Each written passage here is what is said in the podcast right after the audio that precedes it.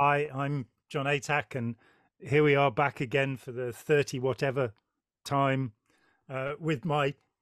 We we have to be good friends by now, don't we? After all these years, be, uh, really. by now. Yeah.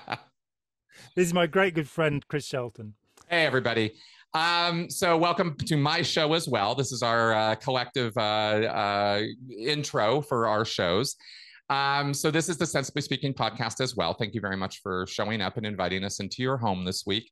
Um, this week, we are going to be talking about Charles Manson and the process church and And and things connected with this stuff. Now, I'm going to lead by saying, uh, admitting, I, I know very little about this topic, and the reason I'm I'm going to say that is because I actually know all kinds of things, but I know that there is so much controversy and so many facts in in dispute Hmm. or alternative facts offered about the timeline, the chronology, and the intention and motivation of Charles Manson and his connection with the Church of Scientology, Mm-hmm. his connection with another group called the Process Church, their connections with Satanism and murder and and Son of Sam and all kinds of, of dots that have been connected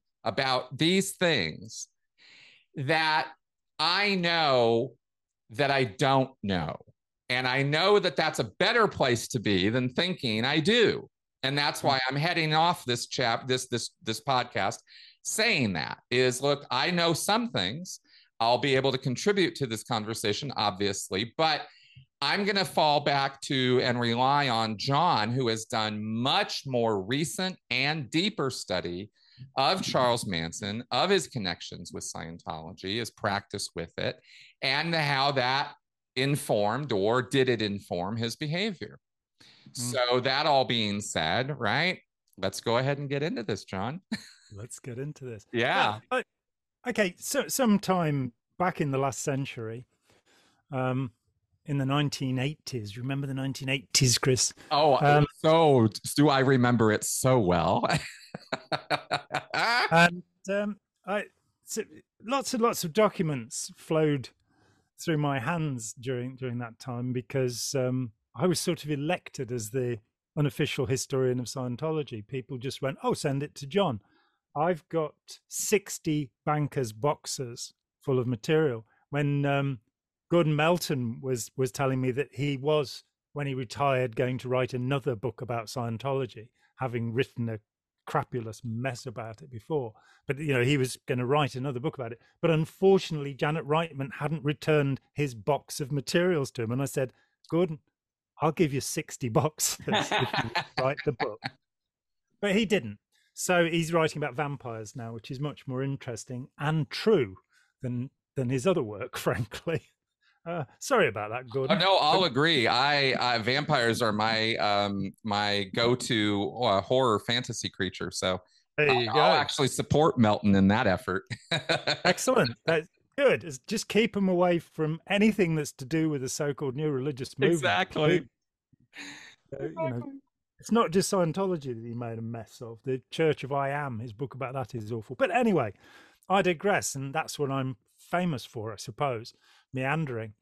Um, so eh, what happened was that among the documents, you know, the masses of documents, say 60 boxes, there was a red box that had been taken by the FBI in the, the raid in 1977 on the Los Angeles um, premises of Scientology. And the red boxes were kept by Branch One, the investigation, information, harassment department, um, the uh, covert data collection. I mean, what a, you know, we have overt data collection and then we have the stuff we steal. And that was their job. And there's an order that basically says that any sensitive material is, is kept in a red box and must be destroyed. Once you hear they're at the door coming in with a search warrant, you destroy the red boxes. And they panicked. One of the red boxes was on Charles Manson. Now, when I mentioned in that Sully's People, A Piece of Blue Sky in 1990, when I mentioned that Charles Manson had had 150 hours of auditing, I thought this was common knowledge because I've got their documents. And the principal document is a report written to Mary Sue Hubbard, who was the controller of the Guardian's office. And it was written a month before the Manson trial began. Right? The trial began in July 1970. And a okay. month before, Scientology is already, they've done a full investigation because they fear that people will realize that Manson had done Scientology. And they quite rightly realize that that might not be good public relations. The amazing thing is, they've kept the lid on this story for decades. When when I mentioned it, as I said, I, I thought it was just you know people will know this, and what happened was uh, I was talking with my friend Eric Hunley uh, on a show, and um, after we'd finished, he said, "Oh, you know, your friend Jolly West was running the Manson family." like, what? You know, you, you, suddenly entered history. You're suddenly being told that somebody you knew and liked was actually evil yeah. uh, in the extreme. So he said, yeah, he'd interviewed this guy, Tom O'Neill, who'd had a best selling book, book called Chaos, um, which took him 20 years to research. And it destroys the original popular story of Manson, which is Vincent Bugliosi's Helter Skelter. Bugliosi was the, the prosecutor. And as O'Neill, you know, I'm not going to knock O'Neill for for his um, investigation.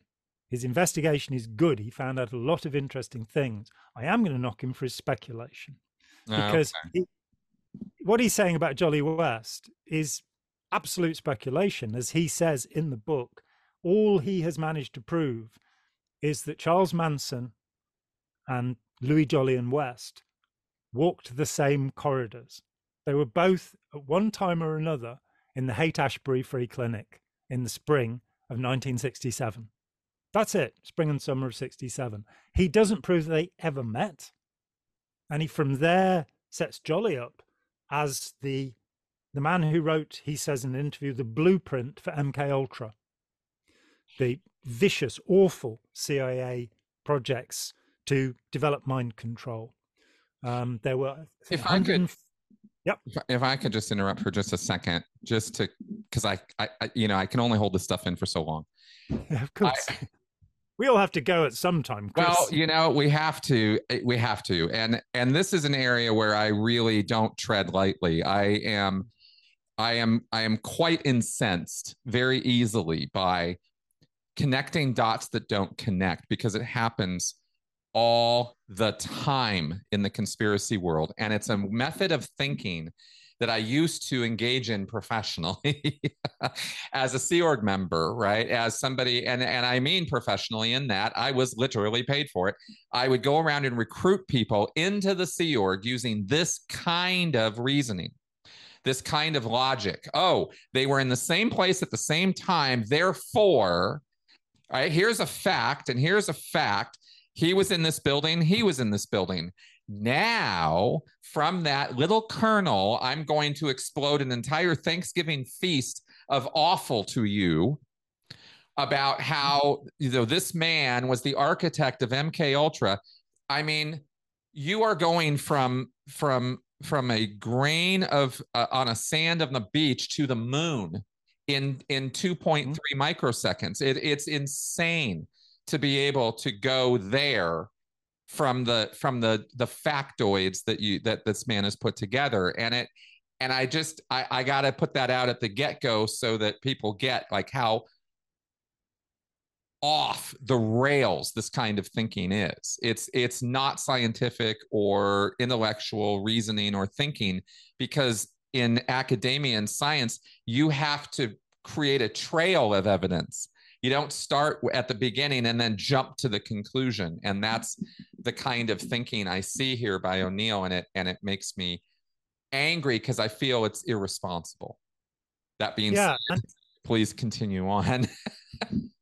Absolutely i agree with you that and we have to be so careful. In in the you know I've, I've now done three shows about this.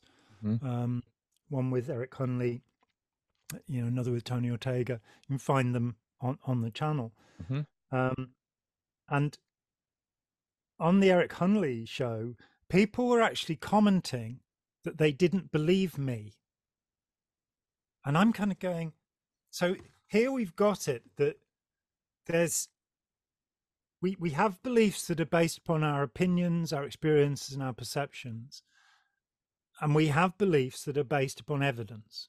So, if we're going to talk about gravity, for example, we can look at it and we can apply the inverse square law, and we can determine things about how things will fall and that they will fall, and that's evidence based. So, what I was saying was.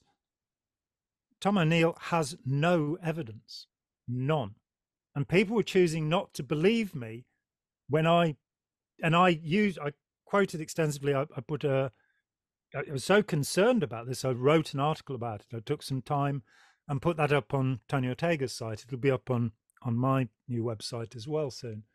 Um, and we've linked it through Steve Hassan's site. Getting into the nitty gritty of, of what Tom O'Neill actually says, and he says, you know, that Jolly West had become his great white whale. Well, that's a bad position comparing himself to Captain Ahab, who was a nutter, you know. Um, and we shouldn't be going around persecuting whales, poor things. They've had a hard time of it. That's right. Um, so, and, and of course, Captain Ahab ended up going on what's called a Nantucket sleigh ride. Um, we were talking about music before and mountains, Nantucket sleigh ride live, incredible, wonderful. But we won't do that right now. Um, the Times Literary Supplement called O'Neill's book a masterpiece and that is one of the great critical organs. You know, you've got the Kirkus Review, the New York uh, Review of Books, uh, New York Times Review of Books, and the Times Literary Supplement. They're the greats, and that's how bad it's become that that people can read something and be convinced because it's simply repeated. Now he's got about eighty pages about Jolly. My thought was very simple. You know, he, he cites somebody who knew Jolly briefly, it seems, and said he was the most charming psychopath he'd ever met. And I balk at the word psychopath being applied to somebody who I've met and spent time with, um, and whose reputation I know. Jolly was a friend of Martin Luther King. He went on civil rights marches at a time when you could be shot dead for doing that kind of thing. Yep. Psychopaths for real, do like actually do. shot. Yeah. Like for yeah. real. Medgar Evers, Martin yeah. Luther King, so many others. You know, yeah. the Mississippi burning, all of that. Horrible. Right he took that risk. Um, he then, and um, I mean, right, I think 52 is the first time he criticized Hubbard. And he gave a talk at an American Psychiatric Association meeting, and he was frequently honored, you know, by associations for the work he did on drugs and alcohol and helping people, work he did on violence. And he stood up before the APA and said, Scientology is a cult and its leader is a crank, and I will not be intimidated by them. He was sued by them. He kept going out and he kept saying it. Um, and so I'm kind of going, psychopath, you know, that, that this idea that this guy is, you know, wrote the blueprint for MK Ultra, the 146 projects of MK Ultra with no evidence. So it bothered me and I needed to speak out. I met Jolly four times. We spent several hours together each time. Um, he was one of the few truly brilliant people I've met. He was his his information was staggering. The the amount he'd understood. The he was a polymath. He had a vast area of expertise. He was funny. He he was charming. And somebody said in the comments, "Oh yeah, psychopaths are charming." It's like yes, psychopaths are superficially charming, but when somebody you've known them for a few years and you you get that they don't shout at the waiter when they their fork's dirty or they you know they do not behave in that way they you know somebody told me some years ago because i mentioned him and i didn't realize he was the you know there are all these conspiracy theories around jolly um, tom o'neill says that um, he interviewed jack ruby after Ru- ruby shot lee harvey oswald and he says in in an article that he wrote o'neill that he snapped Ruby into madness during a single interview. He doesn't give us any explanation of how this might be done. He and, just makes this claim. Yeah, and then he Jolly West somehow interviewed Jack Ruby and made him crazy. Yeah. Uh, how do you just toss stuff like that out? Yeah, and and why do so many people believe it? Well, because they know, want that's- to. That's why. Yeah. Because they mean, don't understand the difference between evidence and opinion, and they're No, willing to go with their gut. They're willing to go with their instinct, their intuition, what have you, and that is putting the world into terrible danger. That people think that way rather than thinking, you know, with an evidence basis. Right. And we Um, need to. I actually want to comment on this for a second because you're what you're saying is Sure. way, way, way more important as a core principle truth. I think then it, I think it needs to be underlined and bold-faced a few times here. Okay, because uh, in terms of like how you and I approach information and how we try to parse out and deal with and figure out what to believe or not this is how we do it. We don't we you know it's like we you me everybody has their emotional needs that that you know make us biased toward wanting to believe certain things. But we got to be clear that even in the ex-scientology world this kind of stuff goes on lies Oh, get yeah. told. Nonsense gets spread around about how bad scientology is in certain ways in certain areas as though we need to do that. You know as though it's not bad enough. With all the hardcore truths we've given you guys, right, over all these years, and it's been demonstrated on Leah and Alex Gibney and Lawrence Wright and and Rolling Stone and everything else, all this stuff, right, years and years, decades from Tony Ortega of facts, actual information. You can see photos, you can see dates, you can see times, you can see testimonials, you can see real evidence of stuff, and it's really bad. And so it really gets my goat a little bit when I then watch people rewriting history or making it out to be or exaggerating it to be worse than it already is. And I see that sometimes, and it's always a little teeth gnashing because the truth is bad enough as it is. And the truth is what lasts. And when you add lies, then the truth forks. It, it, it goes off in this direction in this direction. And now we have to now we have these whole other narratives that five years from now we're still having trying to deal with like this like jolly west character full-on character assassination ends up being the product of this because people are trying to make a name for themselves or they're trying to stand out or they're trying to bring something new to the conversation and there isn't anything new to bring to it the conversation's the conversation the facts are the facts that's all there is and again, with Scientology, it's bad enough. With Manson, it's bad enough. Hmm. But we have to embellish. And this is, and then people want to believe those embellishments. And I see that happen even in this world, even in the ex Scientology community, as well as in the big wide world. So I thought I'd throw that out there because I think all of us could be a little bit more critical about some of the claims we hear, even from people we trust, you know?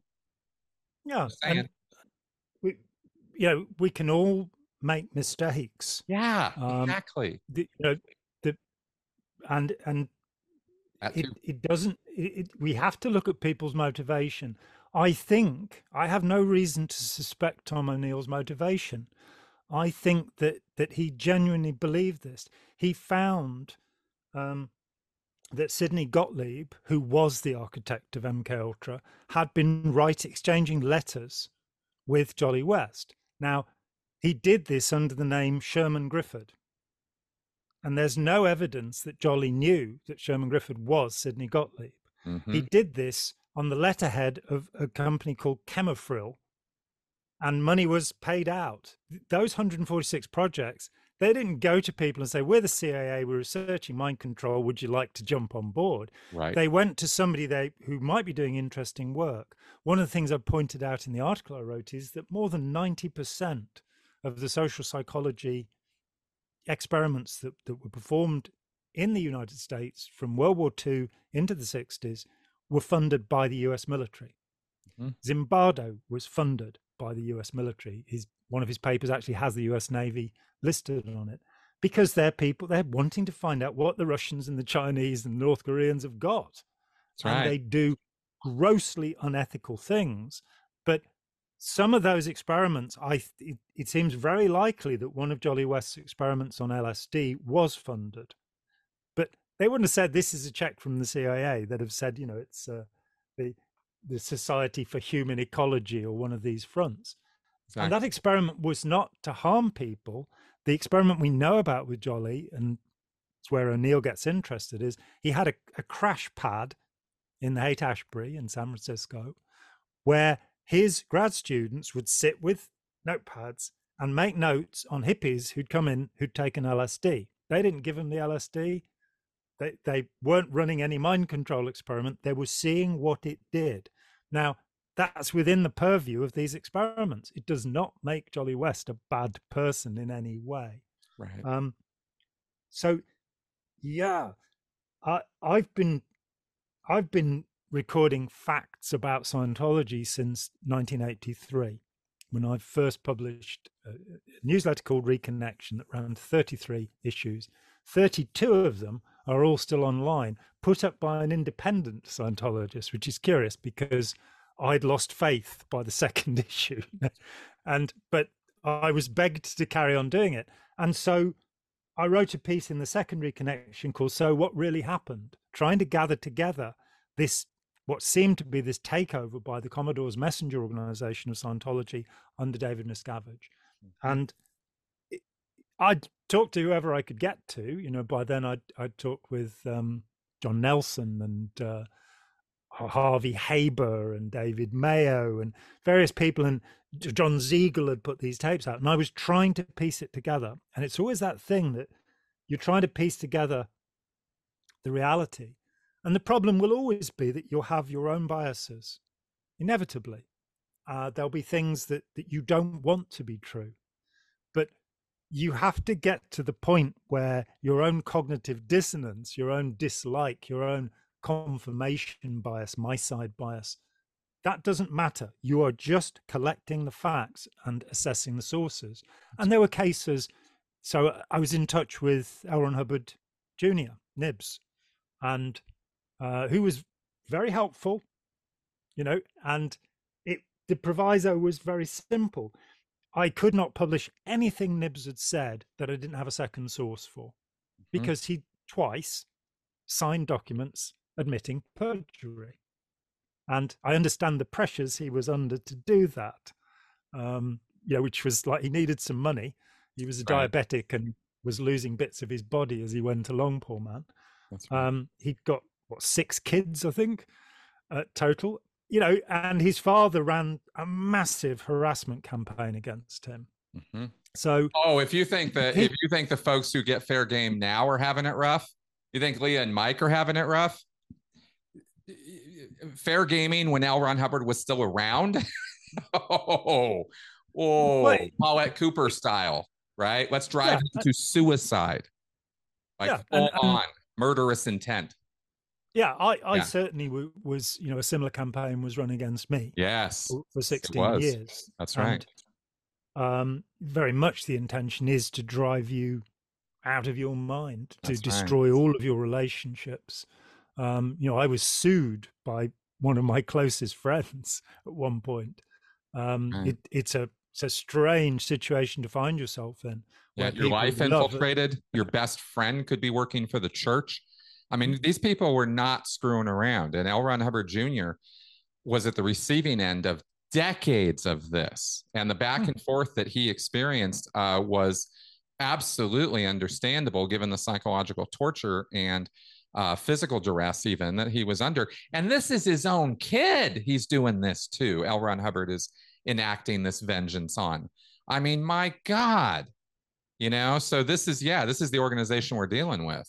Yeah, it's bad. Ah, yeah, he's he's uh, very terrible. So for me, it be, because I was you know I was under constant attack from the moment I left Scientology because I said, all right, I you know I'm going to talk about this, not to the press. I didn't talk to the media until March '84. I didn't have any media interviews, and that was to try and rescue things they'd been told that weren't true.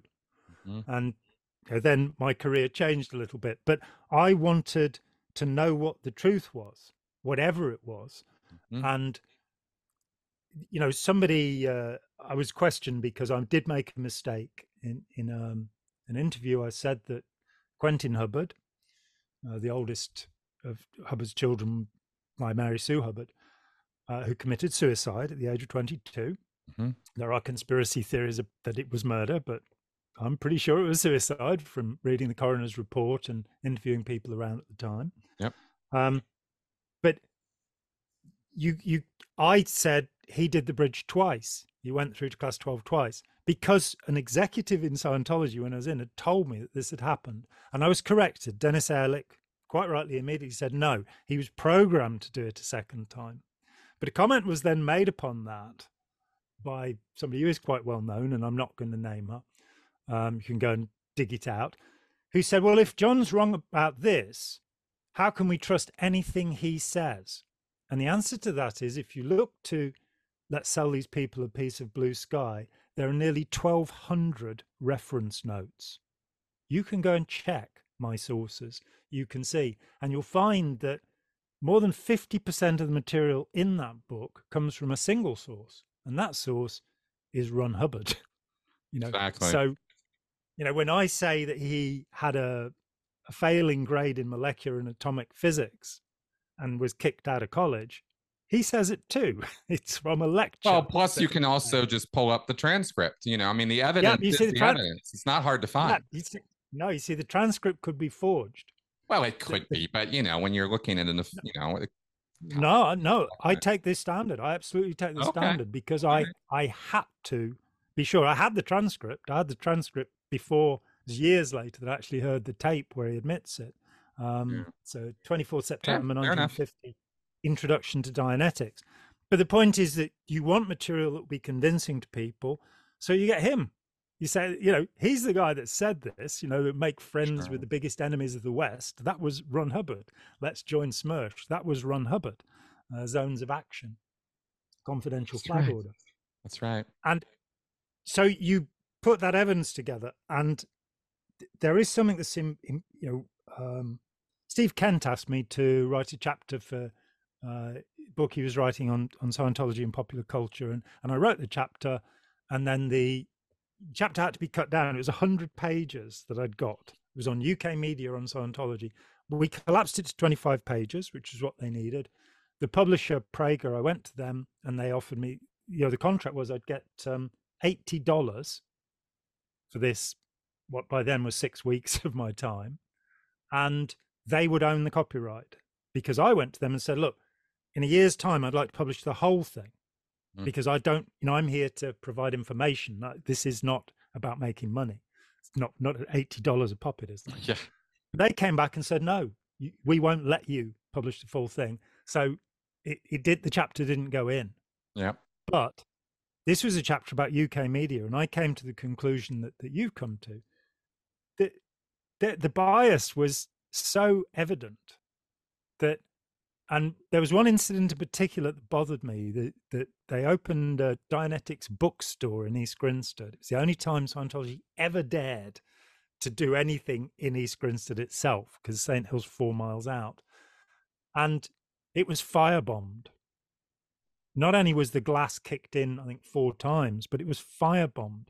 And the way it was reported, I, I was just sort of, no, it, it sounded as if they deserved it. Right. And that kind of, you know, vehement anger is, I no. And, and so I understand why the media don't like Scientology. You know, um, they sued me quite a lot, so I'm not keen on them either. But to to be fair and balanced, you know, to to make sure that what you say is is true so that you don't accuse them of something they haven't done. And there is a distinction i'd make between um, bias and prejudice. Prejudice is where we go to the thing without evidence prejudice without judgment and mm. give our opinion. Bias can be based upon evidence we can have a bias that's like you know I think Charlie Manson was a bad person, for example, and that's my bias. But that's not prejudice. I've now considered a lot of evidence. What bothered me about O'Neill's book was that he didn't mention Scientology once. So I then went off and I read Jeff Guinn's book, and he mentions it, but he thinks, forgive me, you know, it's a very good book. It's very well researched, but he thinks that Manson got all of his manipulation tricks from the Dale Carnegie course, How to Win Friends and Influence People. And he keeps referring back to it. So when you look in the bibliography of Guinn's book to, to say, well, what did he find out about Scientology along the way? He evidently didn't have these red box documents that I have. Right. And his reference to Scientology is the book What is Scientology? That's what he found out about them. So of course he doesn't recognize.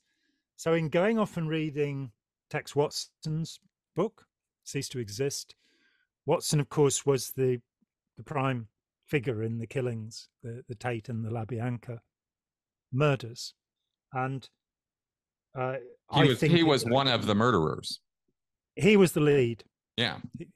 He was involved in in all of it. And then he himself wrote a book you're referring to here about Yep.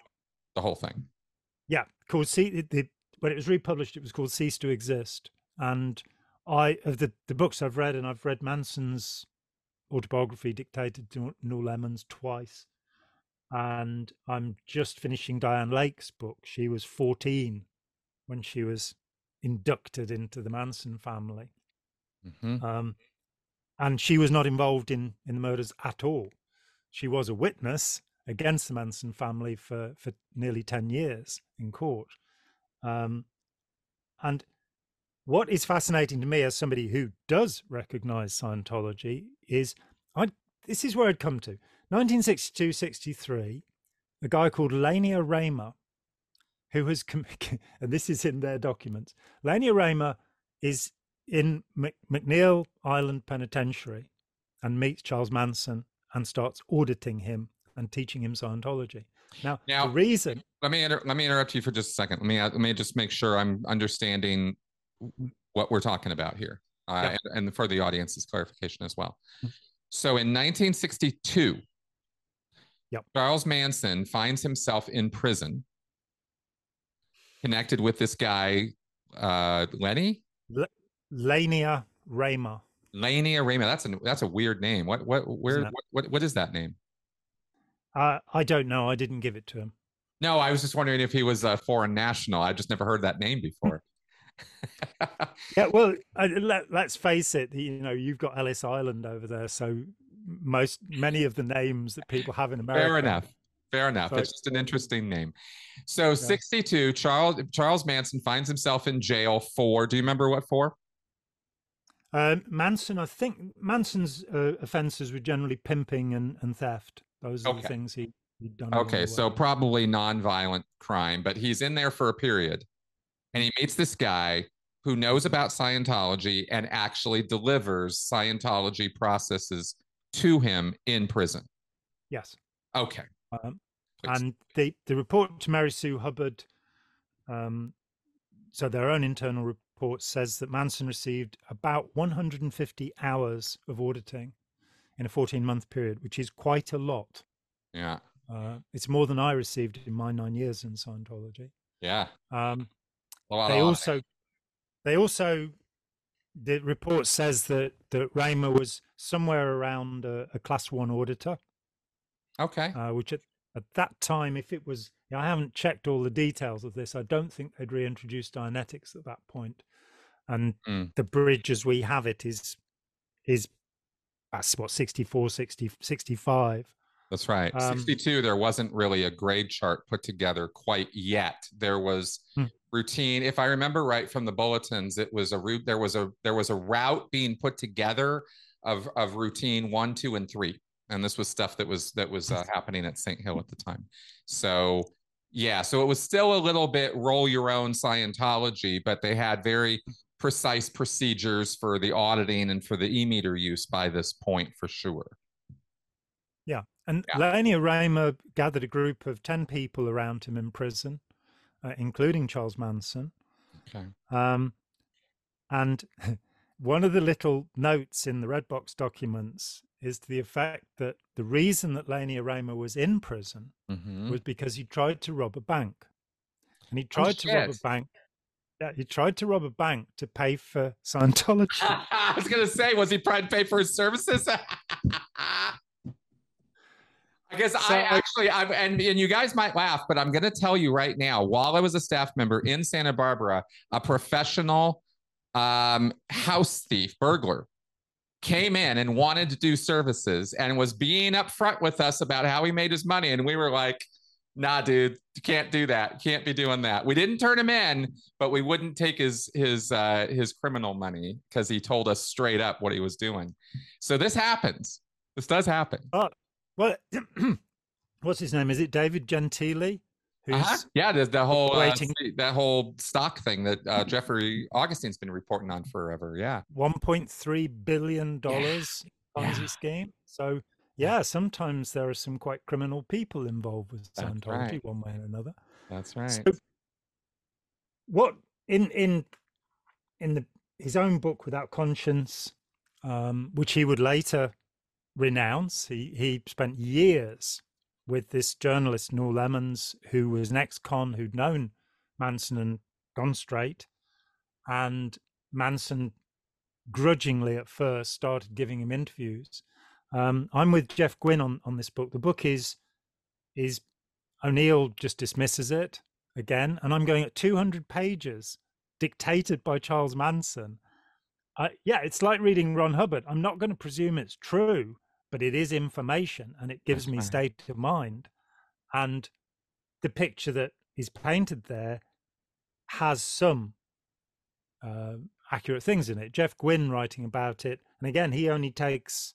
I think O'Neill has one paragraph from it where Manson talks about going to the the Tate house, the Polanski house, after the killings, and planting a pair of spectacles there, and that's all you get from a 200 page book. Now, it's true that there are factual errors in this book, and it's true that Manson tries to put himself over, you know, as somewhat better as a human being than he actually was. But nonetheless, it's a source of information. Mm-hmm. And it he says he got pretty heavily into Dianetics and Scientology. That's Charles Manson himself, pretty heavily into it. We then find that there were three other members of the family, and at its greatest extent, the family was 35 people. Mm-hmm. The core group is less than 20 people. There were three other people who'd taken Scientology courses. Really? Do we know um, the specifics of that? No, they're they're listed in the red box documents. They they Bruce Davis is named, um, and Sandra Good is named, and there's one other. Um, you know, I'm still at the beginnings of my own researches into this. You know, this is uh, coming hot on the presses. Um, well, I'm going to tell you, it's it's you know, two is an interesting coincidence. Three is unlikely. Four, four people in a group of 30 who have done Scientology services, hmm. and within the last 10 years, right? Because 62 is when Manson does his stuff, and we're coming up to 68, 69, right? Well, the family begins in 67. 67. And okay. I I thought that I thought that what I, you know, I thought I was going to be saying, well, look, you know, we should take this into consideration. It mm-hmm. probably isn't the most important aspect of what happened. Mm-hmm. And let me mm-hmm. say up front, there is no, even though they may have walked the same corridors, there is no connection that I'm aware of between the Church of Scientology or any of its many hundreds of groups, the Religious Technology Center, the Church of Spiritual Technology, or, or, the International Finance Police, that there is no connection that that I've found between any official Scientology organization and Charles Manson. There is no suggestion that anybody in the Scientology organization was directing Manson in any way. No more than Jolly West was. right, right, and that's an important. That's a mm-hmm. very, very important thing to to keep in front and center. Hmm. The other thing to keep front and center with this is the assertion that Charles Manson did Scientology services and that they could have influenced his way of thinking and eventually could have, in some fashion, informed some of his behavior is really the kind of the totality of the claim because that that we're going to be making here because we're not saying Scientology was officially behind Charles Manson in any way, shape, or form. Um, because you just said there's no evidence of that. But the amount, the volume of Scientology that was given to him, that was delivered to him, and what Scientology does to a person is the basis of an argument that it could have been influential on him. And the fact that there were three other people in his small core group who also had Scientology background it, if you know what Scientology is and is capable of doing to you, then that becomes an important piece of information. If Scientology is merely some faith-based, you know, rah-rah to you, and you don't think it's anything more than a Christian revivalism, you know, re, uh, something like that, then it might not necessarily matter to you that the Scientology connection is sitting there, but it's there, and it's an interesting point of conjecture as to how much is it there and how much could it have been an influence on Manson. And that's basically the the the the core of this thing as I see it today. Yeah. And and you hit the nail on the head. It, it's what was that influence? Now what what I thought as I came into this because I've I say I've been familiar with these red box documents since the 1980s. Um, so I know how they tried to cover it up because that's what it is. It's them trying to play down any connection that Manson might have had with them. One can understand that it's, you know, I mean, look what happened to Kool Aid after Jonestown. And that was Flav- Flavor Aid's greatest coup that Kool Aid had nothing to do with it, but drink the Flavor Aid doesn't sound right. That's right. So you, you don't want to be positioned against Charles Manson. That's um, right. Because then he'll go down in history as the Scientology killer. Yeah. and you know, and the church doesn't want to have anything to do with that. No, and, and, and nor would any of us. Um, right. Even if it were a church, and I must say that I still object to the use of that that word to describe Scientology in any way, because the church is a Christian organization. That's what the word means. And Hubbard was insistent that we study the etymology of words and understand them. And so, by his own standards, and we know, you and I both know, that the reason he used the term church was because of the Church of American Science you know, which you know amazingly got its way into the modern management defined dictionary from the tape he made, where he says it's a Christian church to recruit Christians and move them on to something better like Scientology. So the whole church thing was was a con from the beginning. So I, I do not refer to it as the church. It seems to me that he's been successful in the scam. If we start saying the good organization, you know, or something like that. You know, uh, I, I've sort of had to backpedal from the word cult because people get upset about it, but Scientology is indeed an authoritarian, dangerous cult. And there we go. Um, end of that particular rant. The other thing that bothered me about O'Neill was that having read Manson's autobiography some years ago, there was no mention of Datura. Now, yeah, this is the other important point that's missing out of the narrative. Please go into detail on this one. Yeah, the, Manson and in fact Tex Watson both talk about something they call toloache tea. And they both say Watson took this. Watson says that he ended up, he was arrested in Van Nuys in LA, um, crawling on his hands and knees among a crowd of school children saying, beep, beep, beep, beep, beep, beep, beep, beep, beep. He was arrested for being under the influence of drugs. He said that trip lasted for 10 days. Now, here's a coincidence. When I was in LA, I think it was 91, and I went, had lunch, Steve Hassan, Jolly West, we had lunch. And Steve, out of nowhere, and Steve doesn't remember this, but it, you it struck me at the time. Steve looked to Jolly. Jolly was one of the world's leading experts on drugs. I mean, how many people have killed a, an elephant with LSD? One. And um, Tusko the elephant, that's a terrible thing. Yeah. But he knew about drugs. And so Steve said to him, What drug were the Manson family taking? And Jolly said, without a pause, Jimson weed, also known as loco weed. And if I if I might for a second, just because I have it pulled up here. Um, Datura stramonium. Also yeah, whether as, it's stramonium or inoxia, I'm not sure. That, Uh-huh. that I'm still researching that, but but it is Fair the enough. Jimson weed, the loco weed. Yep. Thorn apple. Jimson weed, devil's snare. Yep. Devil's trumpet. It's apparently Yep. it's a musical drug.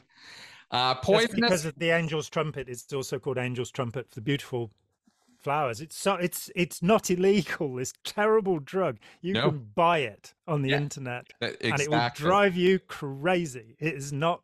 This is not nice stuff. This is not like a happy psychedelic drug. This Uh-uh. is a, a drug class called a deliriant. It puts you into another reality. You are inside a nightmare. Exactly. That's exactly what it describes here. It's an aggressive, invasive weed uh, across the world, frequently been employed in traditional medicine to treat a variety of ailments, also been used as a hallucinogen, um, taken to cause intense, sacred, or occult visions. It is Mm. unlikely ever to become a major drug of abuse owing to effects upon both mind and body frequently perceived as being highly unpleasant, giving Mm. rise to a state of profound and long lasting disorientation or delirium with a potentially fatal outcome. And that story you told was one of, I'm sure, a legion of bad stories connected with this stuff, but it was available to the Manson family because it grew freely in the hills. Yeah. That's right. And um, one of the locals, uh, who I think was was uh, a Native American, had told a member of the family about this drug. She was cooking it up, and both Manson and Watson confirm separately the story, which is she was cooking up the root of this plant, and Watson walked in, took the whole piece, and swallowed it. And that was in April of 1968. The murders would be at the end of July, beginning of August. And Manson says, and Manson is not a reliable witness, but Manson says he never saw Tex Watson uh, again from April 68 until the trial when he was not under the influence of Datura. Now, by strange happenstance, not only do we have, of all people, Jolly West telling us this is what was being what was used, uh, along with a lot of LSD and smoking dope and what have you. Uh, by the way, uh, Charles Manson was teetotal, just like Hitler. He was also a vegetarian, just When like you Hitler. say when you say teetotaler, you mean no alcohol or because he was No clearly alcohol. taking drugs? Te- teetotal is is a reference Just the to alcohol. the total abstinence from alcohol. Okay, good. Temperance movement. That that's my understanding of it. Fair enough. Um, yeah, yeah. And it's it's it's just uh, emphasizing the letter T at the beginning. Teetotal. It doesn't mean you only drink tea, Okay. which uh, you know could give you problems as well, but not the same ones. So why wasn't this in there? Then I go to Guinn's book, and he just mentions, oh yeah, Tex Watson took belladonna and was arrested on the sidewalk, but he doesn't tell us what the effects of this drug are. Now, this is one for me. When I was 17, I read a book that referred to the India Hemp Drugs Commission. Now, this was the largest survey of drugs ever performed. It was in the 1890s. I don't think anybody's gone beyond it now. There were 10,000 people interviewed. Wow. And, you know, usually gold standard studies stop at a thousand. And all sorts of assertions were being made about the dangers of cannabis. And they they produced, I think, eight volumes, and their conclusion was was simple: that cannabis should remain legal. There was no evidence of harm. That the hmm. allegations that it was driving people mad. They'd investigated. They'd interviewed more than 200 people who'd been labelled psychotic by the police, who, when they arrested them, said they're obviously stoned. And they interviewed more than 200 people who'd been put into hospitals for this and not one of them had ever taken cannabis. So that wasn't the problem.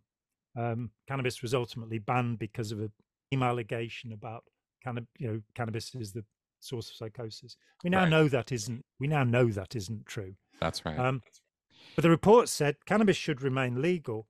Alcohol should remain illegal in Mhm. India because of its bad effects. Datura should be extirpated. I think it's the first time I ever saw the word extirpated to pull up by the roots and destroy. Oh wow.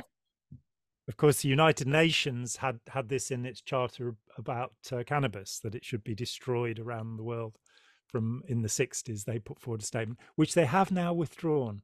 Good. Good. Because cannabis so I'd heard is the most like wrongly scheduled drug. But isn't it interesting how this ties into the massive amounts of false information? I mean, almost flat out propaganda campaigns that have been waged by the US and other governments and other religious institutions against drugs to mm-hmm. cause them to be so incorrectly scheduled and wrong way too and yeah. alcohol's at the top of the list of everybody's everything's great with that even though it causes far more damage. But i don't mean to get on a stump on drugs. I'm just pointing out that part of the manson picture that is so bizarre to me that it is not highlighted more comes out of the cultural bias, the cultural prejudice, even of how we thought about drugs during that time that this all went down and the importance we placed on various substances because uh, cannabis was the was the was the death drug in the 60s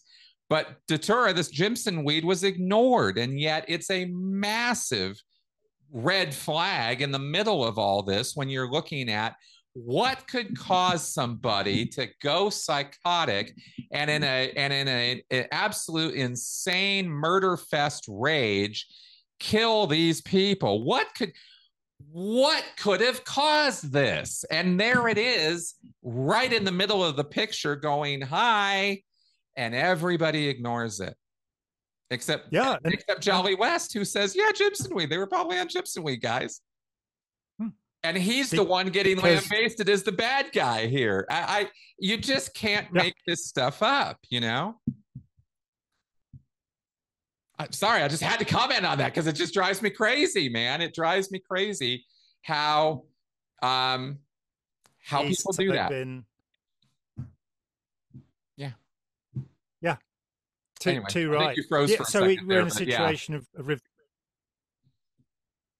we're in a, a reversal that you know again o'neill says that that manson used lsd to program the family now i'll admit that you can create community using lsd mm-hmm. uh, but you can't program people and i'm pretty sure it's why ron hubbard named it as the worst drug because people will take an lsd trip and their perspective on the world will change so all of their it's a deprogramming drug. And that's not necessarily a good thing. You know, you could have routines and habits that are useful to you that go out the window. So I'm not advocating the use of anything. Datura, on the other hand, I talked with an ethnobotanist who was just amazing. And I'm, I don't have his permission to name him, but I do want to say, I just, this guy did me such a favor because I, I met him 30 years ago. And 30 years later, I, I find him and say, Do you know something about Datura? And he immediately, within 24 hours, I've got this long screed explaining what it does. And one of the things he said, and I put it in the article, in fact, I put most of what he said in the article that's on Tony Ortega's Underground Bunker, that Datura is the very definition of a bad trip. And exactly. just the thought, you know, if you're tripping for 10 days, you're not sleeping if we just forget about everything else and your whole mental process, the, the brain is cleaned out while we sleep. So this guy is, and, and you look at Tex Watson, Te- Tex Watson's a kind of straight A's um, high school graduate who, who played, you know, for the football team and he gets recruited, he's recruited by Manson and he twice leaves Manson and nobody recruits him back. He goes back because of the allure of this group. So I'm kind of thinking, well, you know, Scientology, the study of Scientology has an influence. What has not been understood by these authors, as, as you said earlier, is this isn't a faith. You know, those of us who are involved don't tend to see it as a religion. We tend to see it as a therapeutic system that teaches you how to gain influence over other people. That's right. And Hubbard himself talks about 8C, you know, that habit of, for some reason, not using the infinity symbol, but using an 8 to replace it. 8C, infinite control. That's right. And among the things that Manson will have done, we have uh, training routine zero is is on the list. They give a list of some of the things they found out. It is almost inevitable because he was doing control communication havingness processes, objective processes with Lanier Rayner, 150 hours. He was doing training routine zero. I am pretty sure he will have done the upper indoctrination training routines. Mm, that was uh, were those those were not on the list though of what was reported to Mary Sue. No, and it's it's a very cursory list, but but to have co- and they also there's no record of the books he read. Now, Manson claims that he learned to read and write at this time. This is not true. Um, he he had a poor reading standard, but he could read and write before then because there are school reports. He went through a horrifically abusive time in a Catholic reform school from the age of 12. And as he points out, you know, when you only weigh 65 pounds and you're not five feet tall, you can have a pretty bad time of it. Now, yep. throughout prison, of course, and he'd spent from the age of 12 to the age of 32, he spent most of his time in institutions. Mm. And he's small and he will have been picked on.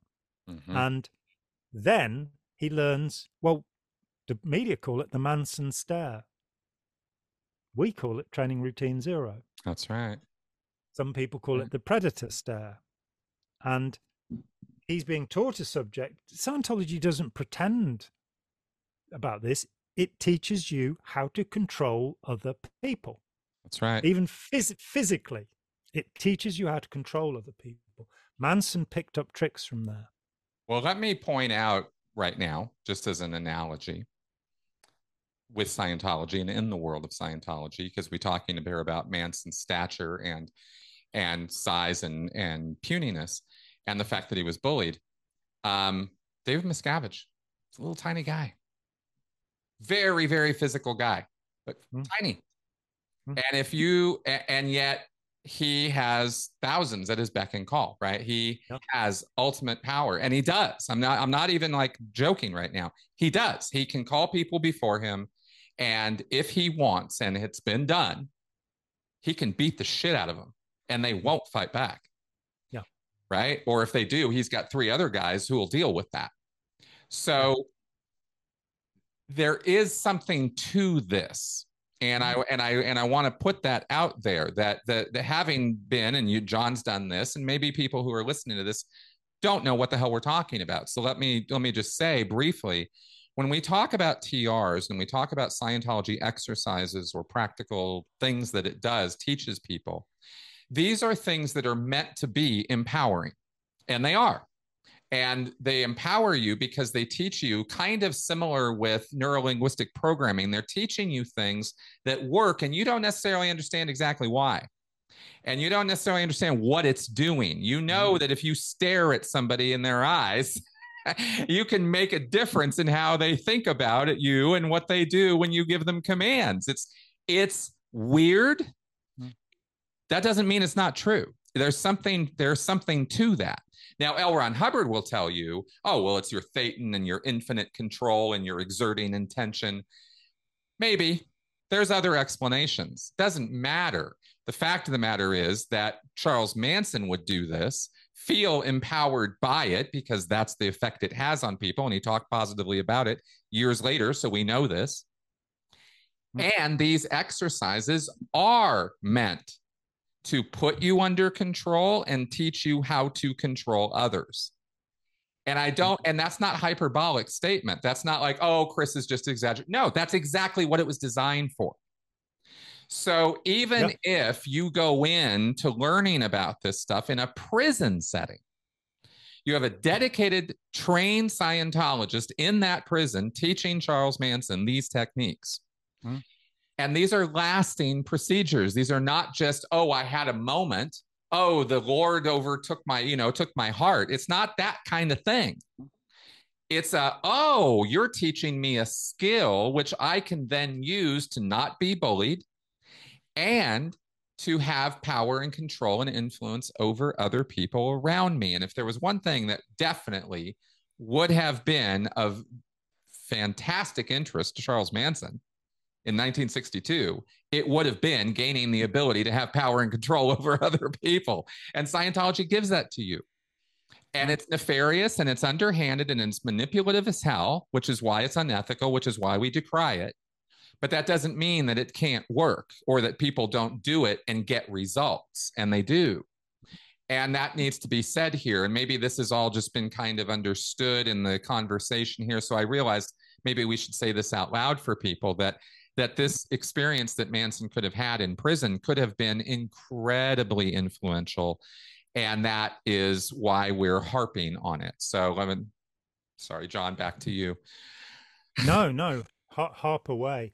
Yeah. Um, you know, when we first met at Toronto, we did a presentation, which is on my channel, um, with Steve Hassan and Christian Szurko, um, where we analyzed some auditing techniques and some training routines. And um, we had a great good time with training routine eight, where um, Christian, you you taught Christian how to put his intention into an ashtray. That's right. Very successfully. Ashtrays now just rise up off chairs whenever he walks past. That's right. But that these that that there's you know this isn't hidden at all. That mm. this is you know the, one of the procedures or a set of procedures that Manson did in prison are called control communication havingness processes. That's right. Um, havingness is getting stuff. Communication, I think we know what that means. But control is the front end of that. I thought that, you know, as I looked into this, I thought, well, I've got a story here, you know, that that people should be looking into this. That's my story, and people should be looking at the Scientology connection a bit more deeply, and people should be looking at the, the use of Datura more deeply. That's um, right. Because when you add these things in, the, the picture changes.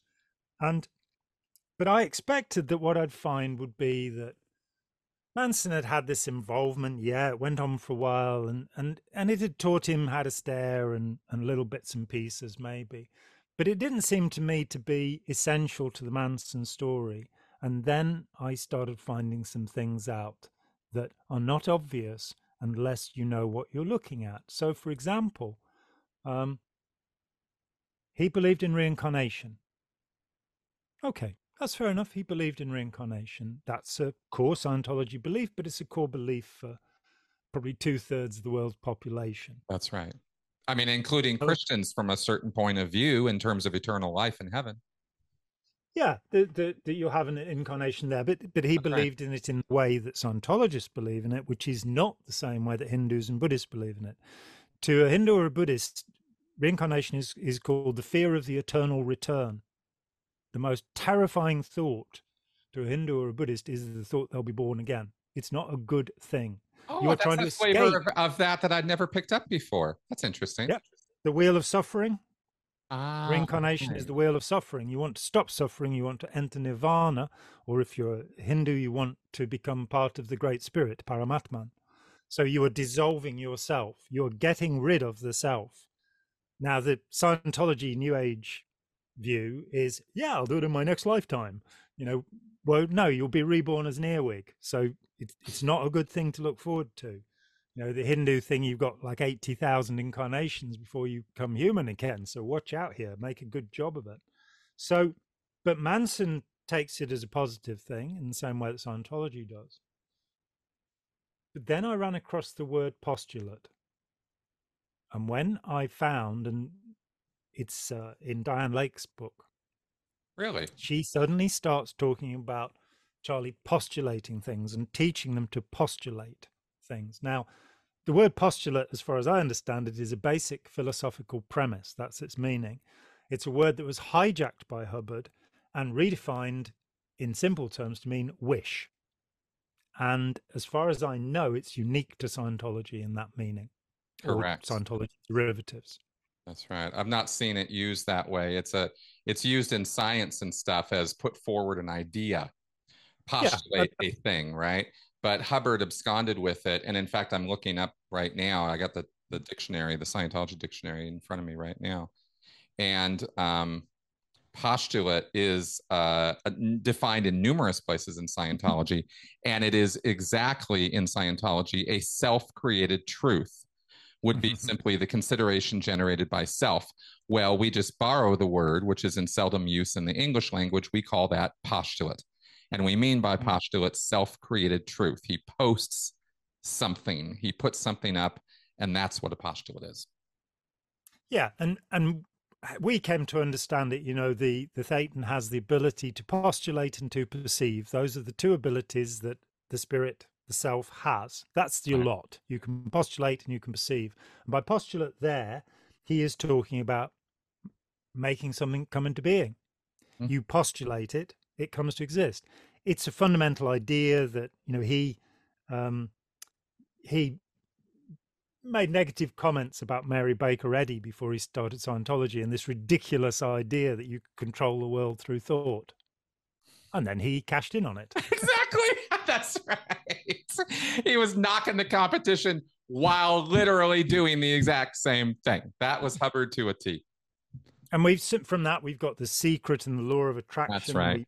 Had, you know, uh, Trump's guru, um, Oh, Norman God. Vincent Peale, the Yep. power of positive thinking. We we've had so many of these things which, you know, it, it doesn't really bear thinking about that that you know, the idea that one of what seven and a half, eight billion people, let alone the clams and earwigs on this planet, is determining everything that happens so that they'll get an ice cream or or something that you know it, it's it's just a silly narcissistic inflation when a human being thinks that they are determining the weather or you know the outcome of sporting events from their power of wishing you know there there was a huge experiment performed uh, by Christians to to show the power of prayer and unfortunately it didn't work that Sorry, there was nothing but as somebody wrote to New Scientist, the only reason it didn't work was that he was praying that it wouldn't work.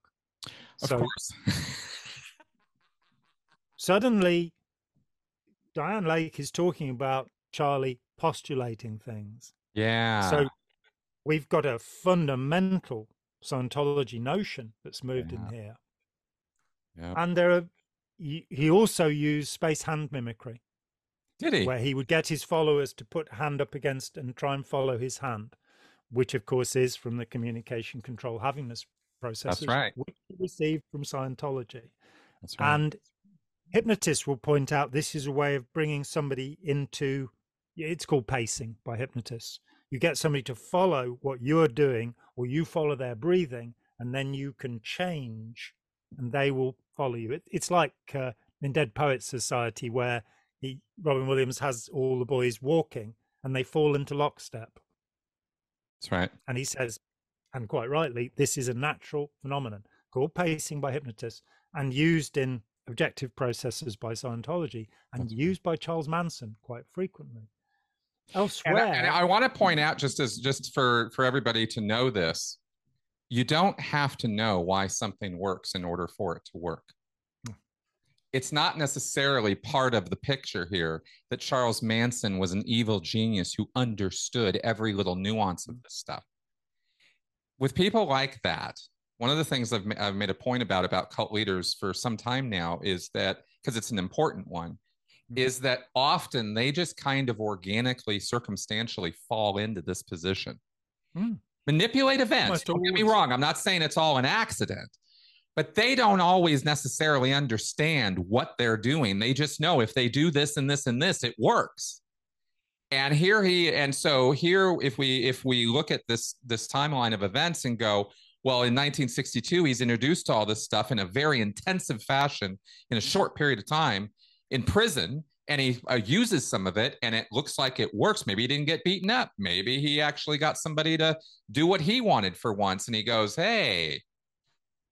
You know that's and here he is applying these procedures later. So we i just wanted to make that point that it's not necessarily evil genius driving this sometimes. Sometimes it's just this works and i'm going to keep doing it. Yeah, and and there, to me, I think there's a tremendous difference between cunning and intelligence. yeah. But- yeah Um, Ron Hubbard's never, you know, never really struck me as as a, an educated man. He's not well read. Um, he occasionally refers to Gibbon's Decline and Fall of the Roman Empire or the 1910 edition of the Encyclopedia Britannica, that's right but he doesn't, you know, he doesn't refer to major literature.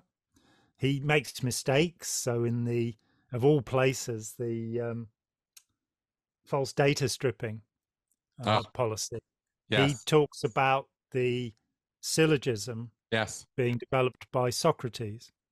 And of course, as he says in the Phoenix Lectures more correctly, 23 years before, it's Aristotle, you know, a, a pupil of Socrates' pupil. So I'd just like to strip that false data. There may be people that think false data stripping works because they have false data on it, but it was in fact Aristotle.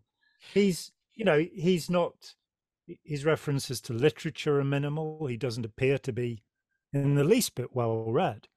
Oh no, he he didn't he dedicate one of the books he also to uh, exhibits didn't he dedicate one of the books to Korzybski and then later on admitted in a lecture he never read him?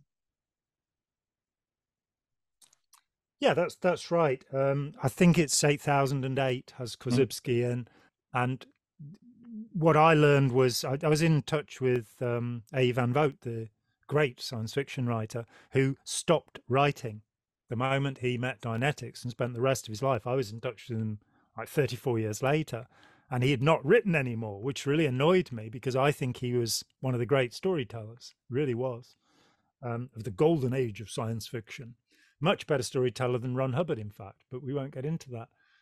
But um, the, there's there's this thing about I've lost my thread. Where, I am so sorry going? that I, I I totally threw you off there with that, and I apologize. But you were um, we were going on about uh, Manson and the TRs and controlling and the postulate word, and then I kind of derailed with the references to Korzybski and stuff there. But you were on a path on going from the um, Korzybski. Yeah, Yeah. that Van Vogt Van Vogt wrote a novel called The World of Null A, which is an attempt to explain Korzybski.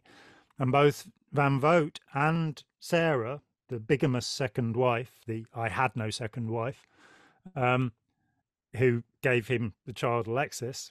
I, I had no children with her either. Uh, I just looked after her because she looked very much like me.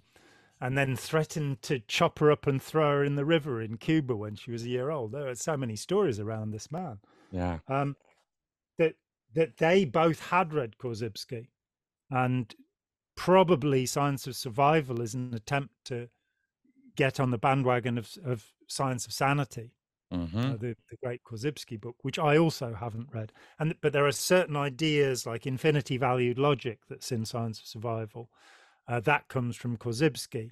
Um, the map is not the territory. The word is not the thing itself. that's right. It's the That's idea right. underneath rational. Sarah probably explained it to him one night. Yeah, and what Van. Van Vogt told him a bit about it, Yeah. and that seems to be how he got most of his ideas. He That's he probably subscribed to the Reader's Digest because he did not have the attention span to study anything in depth, you know, and he just grabs, you know, like it looks as if the study tech came from the Eastman Kodak course he was studying, which he keeps talking about. Uh, I've not managed to get a hold of it, but so he'll just grab something, and as he says, to make something persist, you must enter a lie into it. And that's something all Scientologists should think about. Why does Exactly. Scientology persist? What's the Exactly. lie? The lie is that it works. Uh, there you go. Very simple. It will actually, you know, you'll be chasing your tail forever. You won't achieve any of the abilities that you've been promised from the start. It doesn't happen. That's right. But- but the so, point yeah. there, the, the point there being, of course, that you know, or a point that could emerge from this that I wanted to say out loud mm-hmm. is that even Hubbard might not have fully understood everything he was actually doing to people. He just knew the effects, and he went, "I like that effect. I'll just make up a reason why." it's your thetan, it's your overts, it's your missed withholds, it's your out list, it's your you know, he's got a laundry list of things in Scientology as to why people act the way they do. None of it's true, but it sounds so good. you It's know, a good that, story. yeah, it's storytelling. Yeah. and it, and it it oversimplifies everything about the human process. That's right. But the the the point, you know, it's it, again L. Ron Hubbard Jr. Scientology works not as L. Ron Hubbard says it works, but as L. Ron Hubbard intends it to work. That's right. And as L. Ron Hubbard himself said, we have ways of making slaves here. Yep. Now, he he then says, let's make sure none are made. It's in the Philadelphia Doctorate course. and I was told off by their lead lawyer, Kendrick Moxon, for just quoting the first part of the statement. So if Kendrick is, is watching today, uh, there you go. Uh, however, he didn't make sure that none were made. And most certainly, Scientology is guilty of human trafficking, of modern slavery.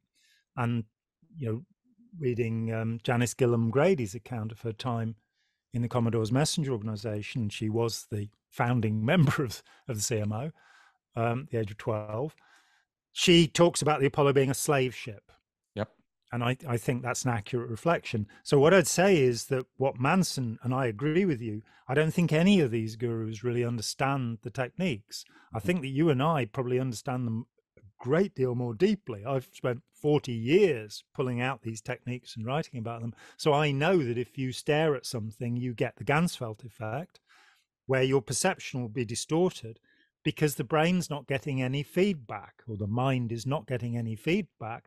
So you sit in a completely dark room, within 10 minutes, you'll hear things. Yeah. You'll hear the feedback in your own brain. You will sense things moving around you. So anything that brings, you know, fixation, repetition, and mimicry, they're my three. You do any of those things to somebody and you'll put them into a different state of mind. Yep an altered state of mind That's where right. they will very often feel euphoric and that they'll feel great. So it's a good thing you've done. Well, that's nothing. Therapy is not about feeling great. Therapy is about getting better relationships. And Scientology does not do that. It, it, exactly. It worsens them. Yeah, and destroys know? them often as not. Oh, uh, because it makes because it makes them and, and it can't help it. I mean, you know, just since we're off on this little eddy here for a second, and it's a good one. That, That they they can't help themselves. You understand? It's not that Scientology has these little gems, and if we could just excise them and and put them there without all the other stuff, then it would be great. That's not hmm. that's not how this works. It's it's you break it down and you realize these are methods of control. Yeah. And they are assigned a level of interpretation that makes it look and sound as though free will is involved, choice is involved, and you're having a great time freeing your thetan. And those are just interpretations of what are control methods that actually make you more introverted, more introspective, in a in a negative way, right? Like constantly questioning yourself and your motives and intentions, mm-hmm. and that's never a good thing, by the way, and makes you self doubt, puts you in a constant loop of of self image, you know, like like derangement. You're constantly mm-hmm. thinking about, you know, is it me? Is it my reactive mind? What's going on here? Oh, it's just my overts. I mean, the loop just plays on an endless mm-hmm. stream. And this is what Scientology does to you. And you're chasing these highs, these euphoric moments that are not hard to create.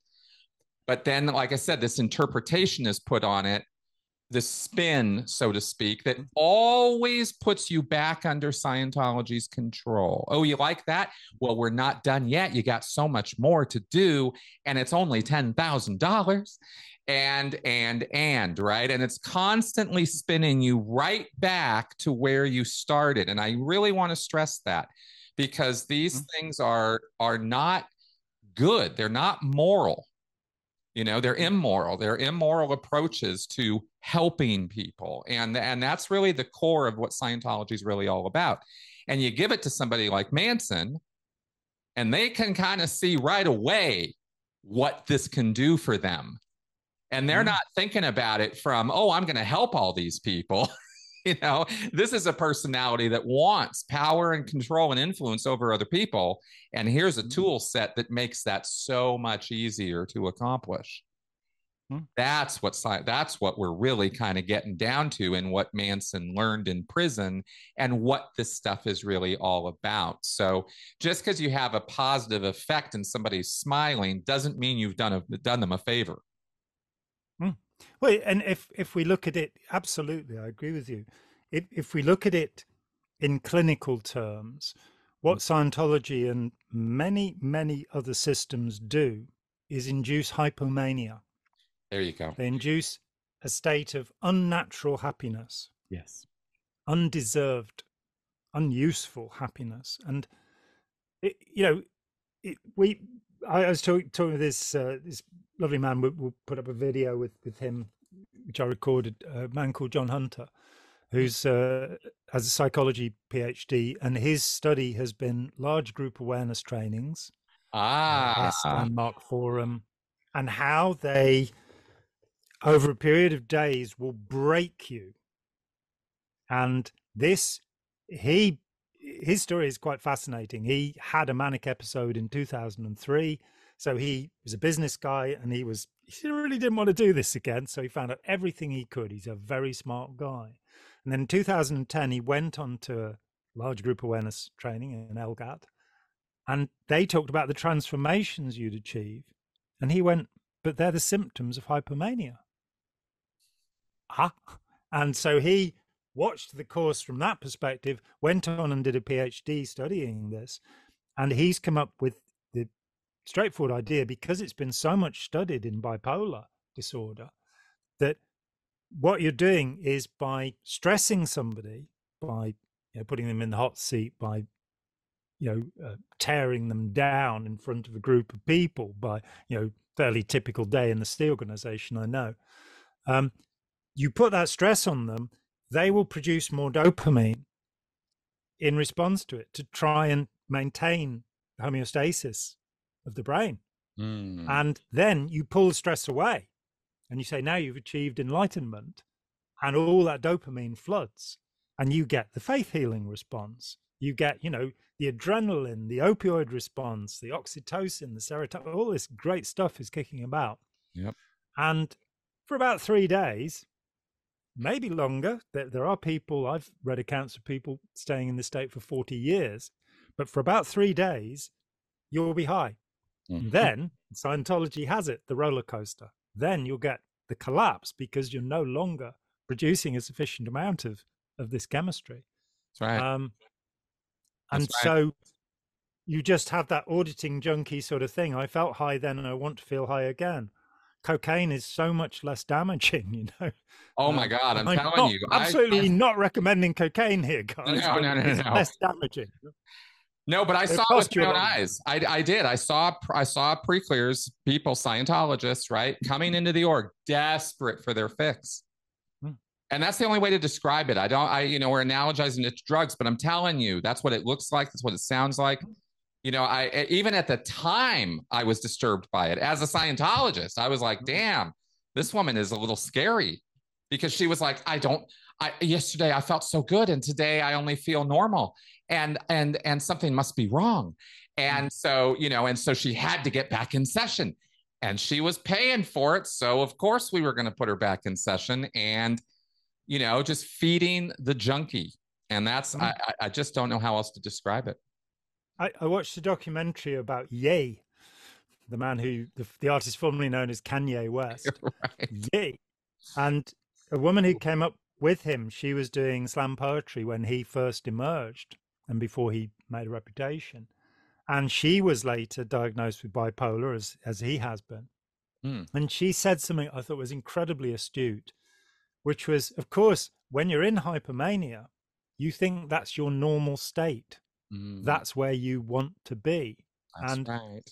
there are serious problems with hypomania. One of them is that your judgment is shit. you know that yep. we we cannot when we get too high, we we can't make our discernment goes, and and we then write a success story and go to the registrar and borrow ten thousand pounds that we haven't got, and and away we go. That's um, right. That's oh god, that nails it so well.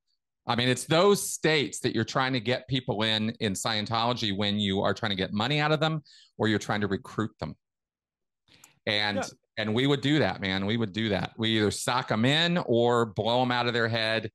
Either place, they were in a position where they were so much easier to control. Yeah, the, you either go for the fear of worsening. Yep. This is going to get worse, isn't it? Or you go for the high that, that they're going to get and then become controllable. Uh, earlier, you you used a, the Scientology term in talking about um, you know what's happening during the auditing process. You you said when somebody is given a command, mm. and that is, of course, the word that Hubbard uses for what the rest of us would call questions. He's actually using the hypnotist term. You command the person. And of course, when he talks about hard selling in and I should be promoting here, we've we've just released the audio book of Scientology, the Cult of Greed. And um, in there, that this is the stripped down, you know, complete guide to what Scientology really is. And yeah, you get to that point where you're being commanded to do something. You you're being ordered to do something. Right. When we get to hard selling, I, I put together in in a page of his hard sell statements that you treat people, you know, they're in already in a hypnotic state. That's the way you look at the people around you, and you order them to do things, you command them to do things, you push them around. And there's the foundation of what we're talking about with Manson, that he found a system where you could.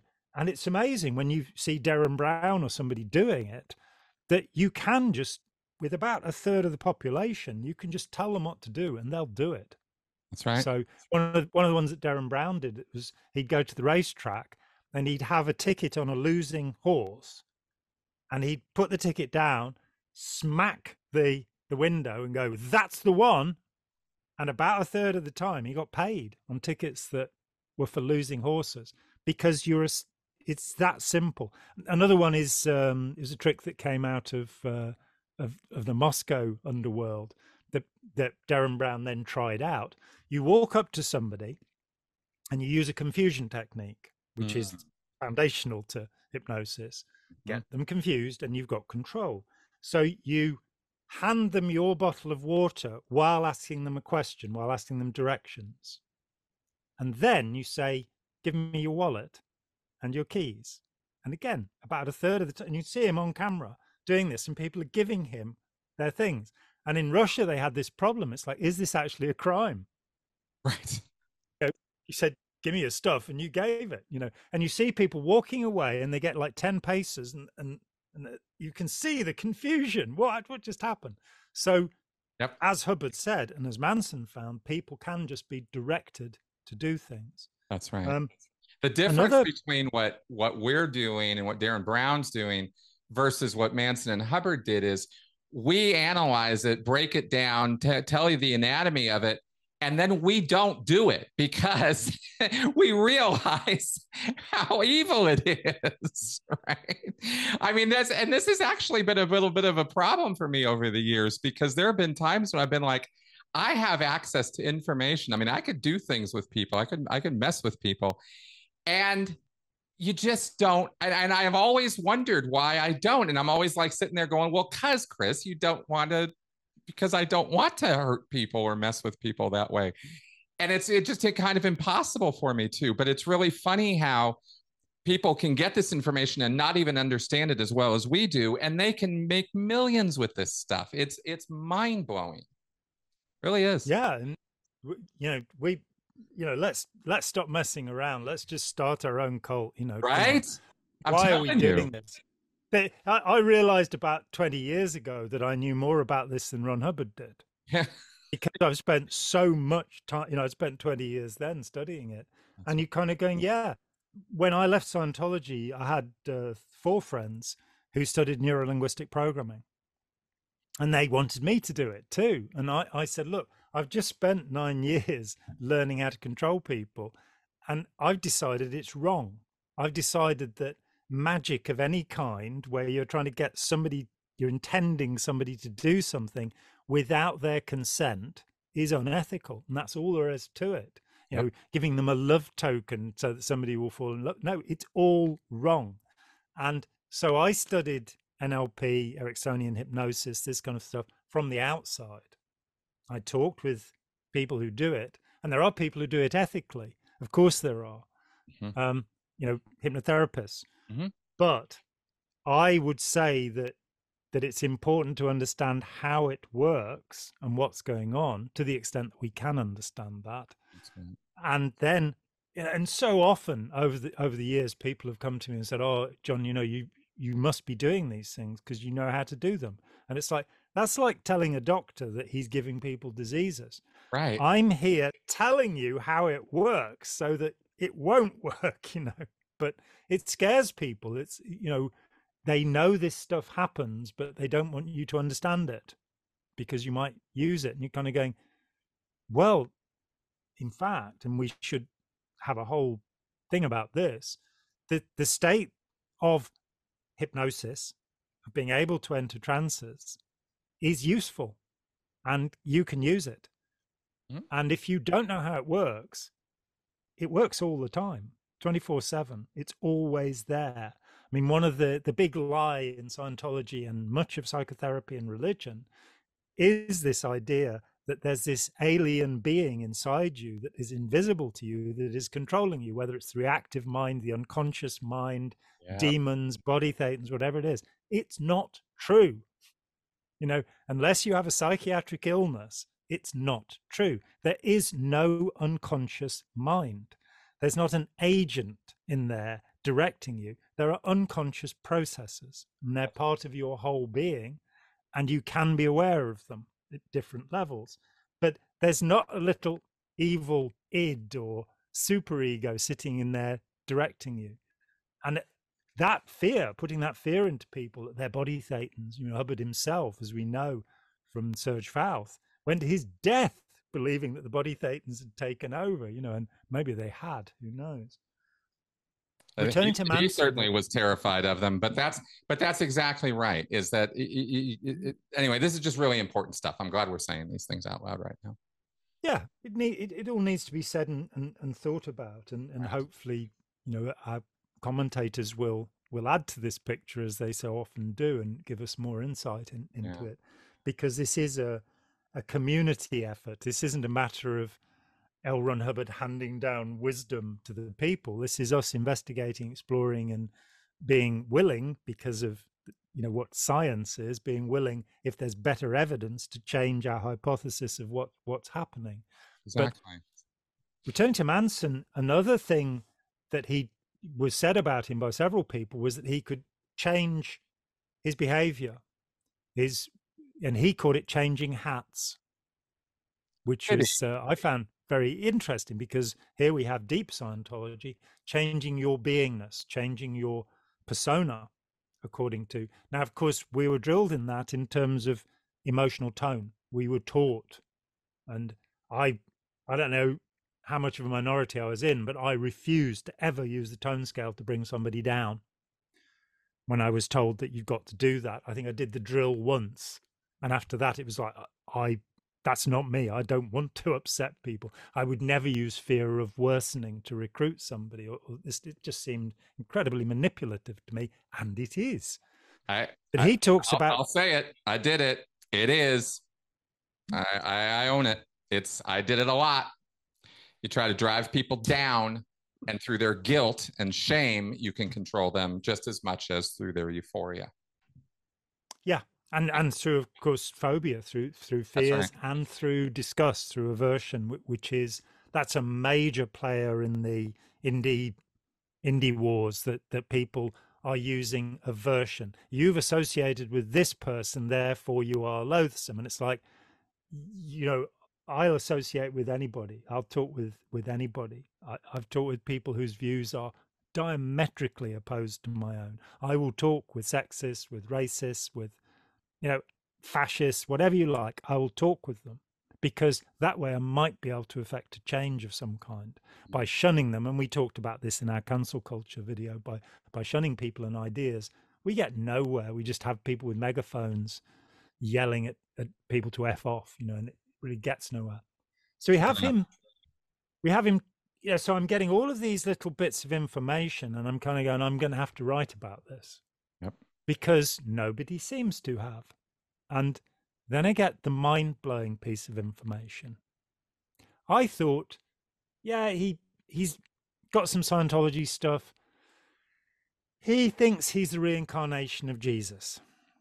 He tells his followers he's the reincarnation of Jesus, man, son, son of man. Now, just as a little footnote, his mum was 16 when she gave birth to him.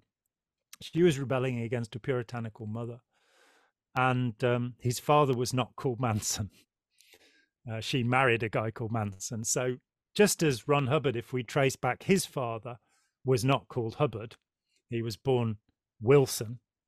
So, you know, we should have L. Ron Wilson. There is no, you know, Harry Ross Hubbard was adopted. Uh, yeah, you see, this this this oh, is amazing. Harry Ross Hubbard's father was an adopted child. Harry Harry Ross himself was adopted, and his birth name was Wilson, not Hubbard. So all of the stuff about the Hubbard name, forget it. He was Ron Hubbard is is the son of somebody who was adopted by people. Ah, I Hubbard. did not know that. No, see, come here and you find. Yeah, right. Look at that. Look at that. Okay, interesting. Please so, carry on. Manson fundamentally teaches his followers that helter skelter is going to come. Not one of the Manson family knew what a helter skelter was. It's mm. probably a very British thing. You know, it, it's a, a, a conical building that has a slide on it that goes round. You sit on a coconut Accoya mat, and down you go. And and that was that was how we used to get our fun before the internet and television. So, but none of the Manson family knew that it's a a child's entertainment, and they thought it was this. You know, that Paul McCartney had written this song about this terrible thing, and this was going to be a war between the the blacks and the whites. Manson did say that he felt that the blacks would win and should win because they'd been oppressed. I don't think he knew statistically what the ratio of black to white people is in the US because it would be a stretch for them, you know, for that to happen. Yeah, um, would have been it's like the Jews running all of America. Well, only two million of them there. You know, out of what three hundred and fifty. Come on, yeah, um, Zionist organized government indeed.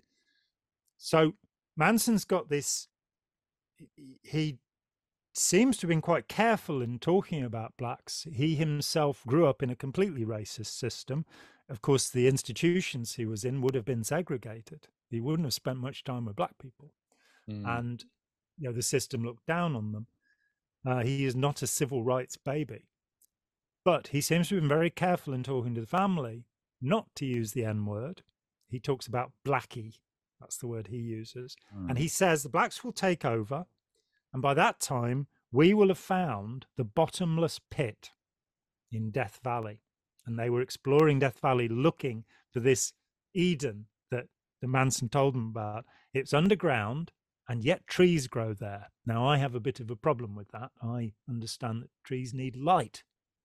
You know, that could just be me being difficult. Well, um, obviously it is, Jon. I mean, you're just letting facts get in the way of a very, very epic tale here. A good story, yeah. And never, never let that happen. And the members of the family didn't understand that the bottomless pit is a reference to hell, you know, which is kind of interesting. And Manson told them there's there are 12 different trees and they have a fruit for each month of the year. We won't need to get any other we won't need to go dumpster diving to to get our food anymore, which is how they got their food. Yeah. For the most part. And we will find this. We'll go and hide there. And then the black people, having taken over the US, will realize, get this, they're not smart enough to run it. And they will come looking for the second coming of Jesus. Wow. Charlie. That was his narrative. And the amazing thing is, I've had to pull this story from all over the place. And it's like, it's pretty straightforward. It's like when I, I came to write the cosmology of Scientology and I sell these people a piece of blue sky. And I realized that there was nowhere in Scientology where the cosmology is written down. You've got yeah. all of these books like Fundamentals of Thought, Problems of Work that are meant to be simplifying it. And you've got all of the data series about the importance of information and prioritizing being so important, it never happened. And so, as far as I know, the only place you can read the cosmology of Scientology is in my book. Nobody oh, else. it's, it's, it's in mine as well because I broke down all the oh, good. Ones, but yeah, That's it's good. Uh, so Scientology. You know, before the beginning was the cause. Yep, yep, yep. Before the yep. beginning was cause. Life is basically a static. We're all yep. separate. R two forty seven separateness. Pulling all those things together. I'm sorry, Chris. I wrote this 20 years before you left. So oh no, no, you you nailed it, man. I'm not trying to take your thunder. I'm just saying no, no, it's, it's, you're, no, you're just saying that some somebody else has also done it. I, yeah, I, no, I it's just not it's just not laid out anywhere. That was what was so I mean, when I was doing my round, when I was, you know, 20 years later, right when I when I got out, I was sitting there going, well, hell, there it's you know, there's there's this whole track reference, there's this Marcab reference, there's this, and it's not laid out anywhere. It's kind of like, well, mm-hmm. how is this? How is how am I supposed to think about the universe and life and everything? And I realized all my time in Scientology was spent trying to put that picture together, and it was a very it was a very incomplete puzzle you know and i had pieces hmm. here and here and here and and i kept waiting for it to coalesce into a, a into a whole and it never did. And i kept being told well you just got to do the ot levels. It's all on the ot levels. The ot levels will cover it. And i finally get out and i read the ot levels and they didn't cover shit. And i was like what the hell is this and and you really realize that the big picture is all just a little bit of hints and clues and pieces that you're coining together yourself and Scientologists mm-hmm. all individually have very different ideas about the big picture because of this problem. And yet, all of us thought we were on the same page. It was one of the biggest illusion busting things I've ever done in my life. I couldn't believe how how little there there is there you know and and yet how complete we all thought it was and i get anyway i'm just ranting here but it's just you know, the, and, when you said the word the end, cosmology, you, you, you, you trigger all this in me. and in the end, it, the truth is that there's a little guy standing on a stool with a megaphone behind a curtain. Yeah. And he's called the Wizard of Oz. That's right. And and that's all you get. Exactly. Yeah. Um, exactly. So the bombshell, you know, so you know, he's reading the book of the Revelation of St. John the Divine, and and he thinks this is what's happening, and and he's, you know, got all of these girls who most of them are runaways as young as 14 ah. and he's pimping these girls because the other part of his training of course was he was a pimp yep. and he was studying with pimps in prison and having looked at the techniques of pimps along the way of i think i've looked about the techniques of just about everybody and they're the same the recruiting techniques of um, al-qaeda are the same as the moonies Correct. You know, because the same things work. And so, yeah, he's got this idea of controlling people. He's learned the pimp stuff. He's added Scientology to it. But I'm really thinking, Chris, I'm really going, yeah, he's got this Scientology going on. I'm going to point that out and, and it's all going to be fine. And it's not the main picture. You've got Datura that needs to be underlined. And then I find out one piece of information that sends everything wild. In 1968, hmm. so we're more than a year after the, a year and a half after he starts the family, he sends two of his followers to England to study Scientology. What? 1968. What? Nine months before the, the Tate murder, the Gary Hinman murder, the first one. Yep. Now, think about the cost of plane tickets at that time. They're dumpster diving to get their food, and he comes up with the money to send two people on return tickets to England to study Scientology. Now, the date was what got me. This was somewhere around October 1968, and I just immediately went, There's only one thing he was after there. He's after OT3. Exactly because exactly. it was released in, in, June in Edinburgh. That okay, I was just about to look it up. So June is when RJ67 comes out. Yeah, happy happy starts with David Mayo and Captain Bill and um, up in Edinburgh. Wow. And I don't you know, let's go one step worse. One of these two guys doesn't come back. He dies in England. We've no idea why. There, there's a whole Manson network of conspiracy about what happened, but but one of them doesn't get back. I don't think they managed to get OT3. I think they, you know, probably were meant to steal it. And from my interviews with, I mean, Robert uh, Kaufman, um, David Mayo, Captain Bill, you know, I interviewed people who were there and I read all the material around it. I don't think anybody got their hands on that material. And I don't think it matters because it wouldn't have been useful in any way to Charles Manson. No. What's important in this is that he was still that interested and he still believed that Hubbard had things that that he could benefit from. So and that he and that he was still on the lines enough, aware enough to know that he had to send people over to England. He couldn't just send them over to LA org. That's right. Right? That's yeah, something. Yeah. That's something. Yeah, you you could get OT3 on the ship. Yep. Uh, but for that, I believe at that time you'd still have to have been Sea Org. Um, or but England was the England was the was the causeway, was the throughway. Like if you wanted to get to Hubbard, you were going to have to report to St. Hill, and then you'd get further instructions from there, because they were yeah. they were in hiding out on the ocean, quite quite yeah. literally, and their security they were either on the ocean or they were out down in Tunisia or something, and they were they were doing cutouts and they were having people travel here and then here and then here and then picking them up. Mm-hmm. It was a whole security apparatus they had set up. And I'm not saying it was, it was Fort Knox. I'm saying they were very, very paranoid people and they were taking great degrees of caution to protect L. Ron Hubbard, protect his whereabouts, and and safeguard, you know, those advanced course materials, but really what they were doing was safeguarding Hubbard, who was at this point yeah, a dictator, criminal, and you know was all but kicked out of two countries. So, well, it, he he he he'd been thrown out of, of the UK and illegally entered after after being um, named under the Aliens Act as an undesirable. Oh, did he go back alien. after that? Okay. Yeah, he uh, they they landed and uh, smuggled him ashore I think it was Hana Whitfield who told me about that. Oh, okay. Um, but so he was, yeah, he was, he was listed, and so, you know, let's just point out that according to his emotional tone scale, that hiding is minus eight. That's right. That's right. And mm-hmm. he'd also been kicked out of Rhodesia in '66, and I mean, like unceremoniously, like get the hell out of here. You know, it wasn't like oh, you know, we're just we have a little technicality with your passport. It was like, we want you gone, dude. Like, like out. Don't come back. Yeah, I, I mm-hmm. and then that story's not not really been told often enough because he would make up the story about he couldn't survive as an OT on his own. That's right. Rhodesia. That's right. but right. he wasn't on his own. Oh, he was. The reason he was kicked.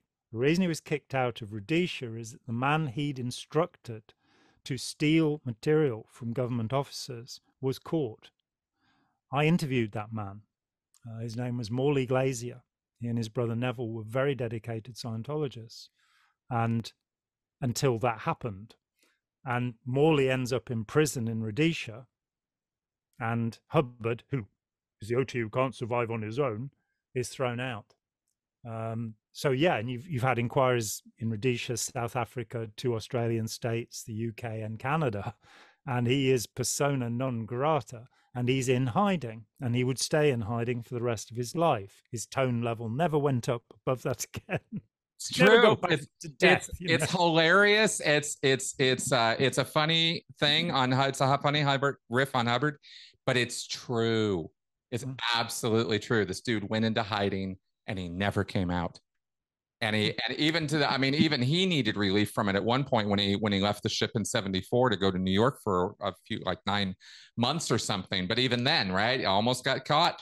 Off he goes. I mean he he was just not you know hubbard was the exact opposite of ot in every way from the point he invented the ot levels forward I mean, I never really thought about it from that perspective mm-hmm. before, but when you frame it that way, you go, God damn, it's true.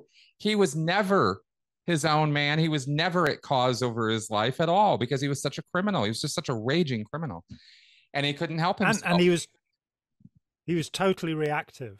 Yeah, he, he reacted. That's right. You know, he didn't organize. He coped. He, I think, from you know, I, I let's sell these people a piece of blue sky. One of its titles along the way and it's still listed in the bibliography of Russell Miller's Barefaced Messiah as Hubbard Through the Looking Glass. Oh, that's right. And which was right. which was my preferred title until I heard Don Rogers say, yeah, on the day we opened the Dianetic Institute, he turned to me before opening the door and said, "Let's sell these people a piece of blue sky," and he most certainly did. Um, so yeah, the, through the Looking Glass, the the simple way of with Hubbard. He also said, if you become too incredible, you become invisible. And that, that's the truth. Yep. So it's very hard to believe, but it is the truth that he's the opposite of what he claimed to be.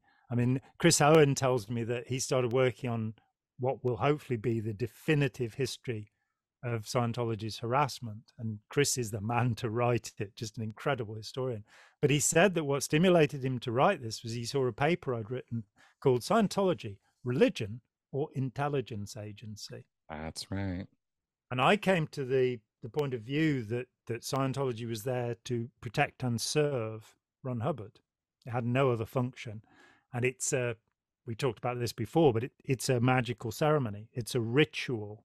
The whole of Scientology is is a ritual to elevate and deify L. Ron Hubbard. When Marty Rathbun um, was about 2014, when he when he was still pretending to be a good person occasionally, um, he in one of his blogs said, "Yeah, Hubbard was was seeking apotheosis," and I wrote to him and said, "You can see me saying that in 1990 in Blue Sky," and I didn't get a reply. No, but of course not. very clearly, it's through the looking glass. Everything is the reverse of what it seems to be. You are being told you will get total freedom. And as Ron Hubbard said, total freedom is, of course, a trap. and uh, here's the road to it, you know, and that exactly. you That's the right. white tape route to slavery. That's right. Good. Oh, it's crazy, man. It's crazy. All right. Well, listen, I'm gonna I'm gonna um I'm gonna do my best to try to not interrupt you while you continue this narrative because um because we've been going for almost two hours now, and I do want to get to a. I I, th- I think we're about done. That that yeah. I'm I am working on a proposal for a book which will include a chapter about this.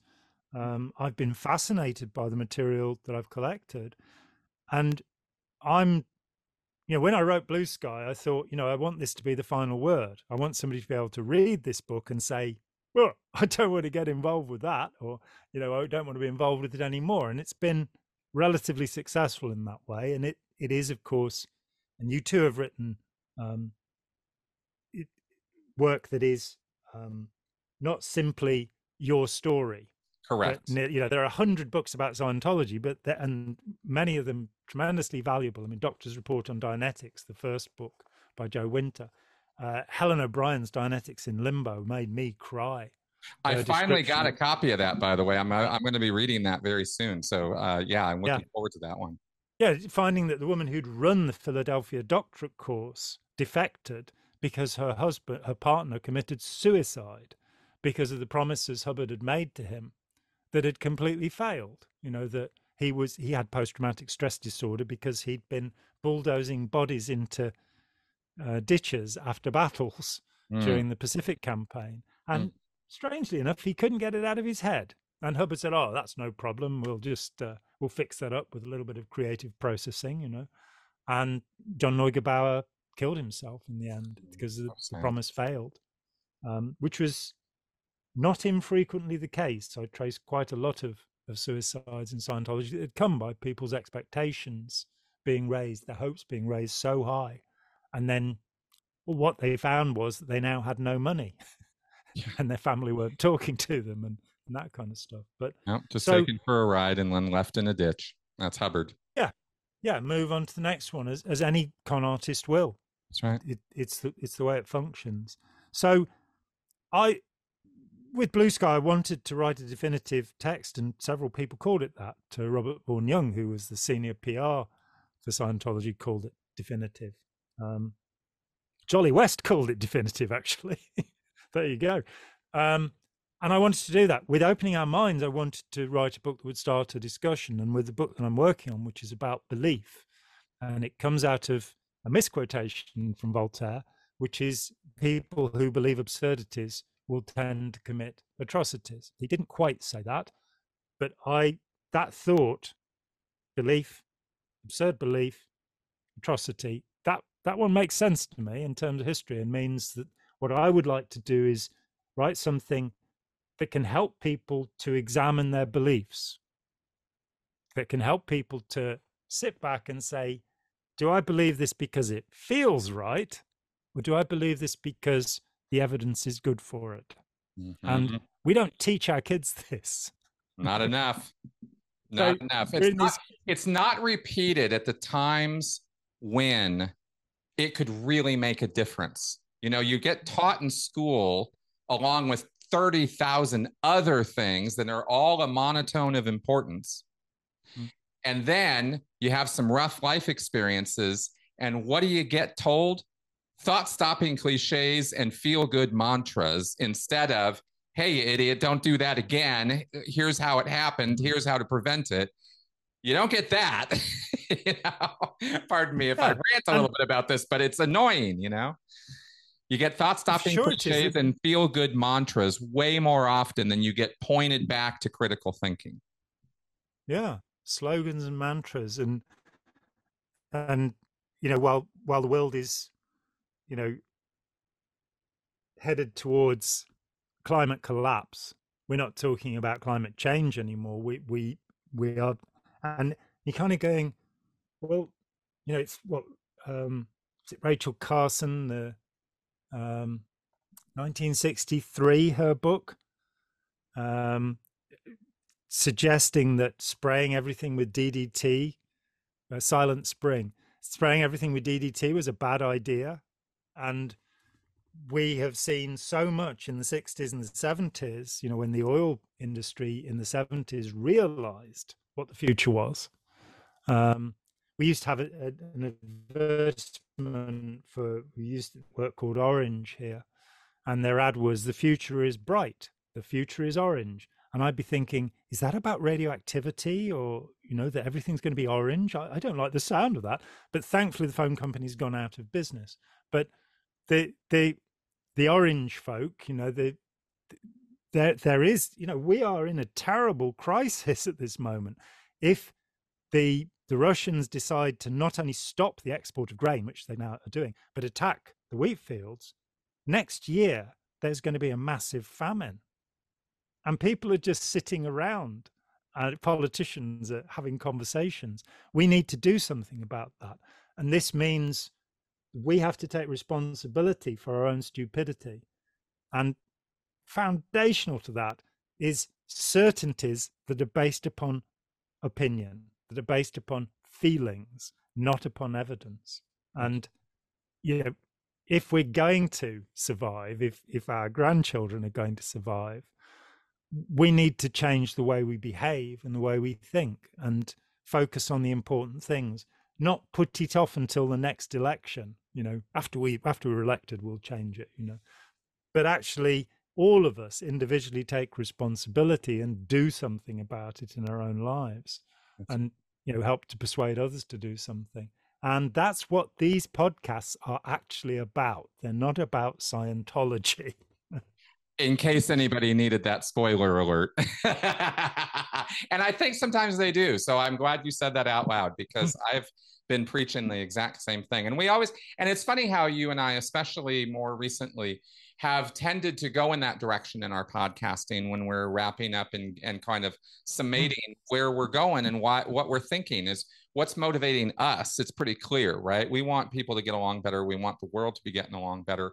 And we want it to happen through better thinking and we're and and the whole lesson of Scientology and J. Charles Manson and and all this horrible horrible behavior is there are lessons here. You know, you can watch this stuff and go tisk tisk tisk, or look at this in a sort of trauma porn popcorn eating way, and I really hate that. I really do. I'm just going to tell you, I hate it. Mm-hmm.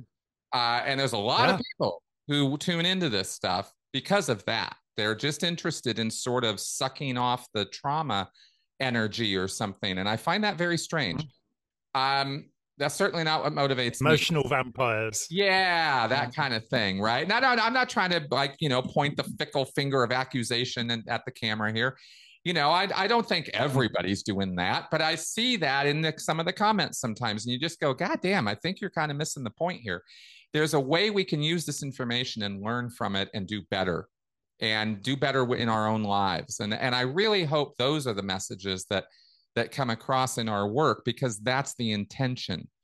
And uh, and I think that's what puts us apart from um, you know other content creators in some ways. Yeah, and I mean there, there is so much that's you know, the junk lords or, or simply entertainment or something, some scurrilous story to tell. Mm. Um, and that's fine. That that's keeping people busy. But I think we are living in quite worrying times, Mhm. and I'm pretty sure of that.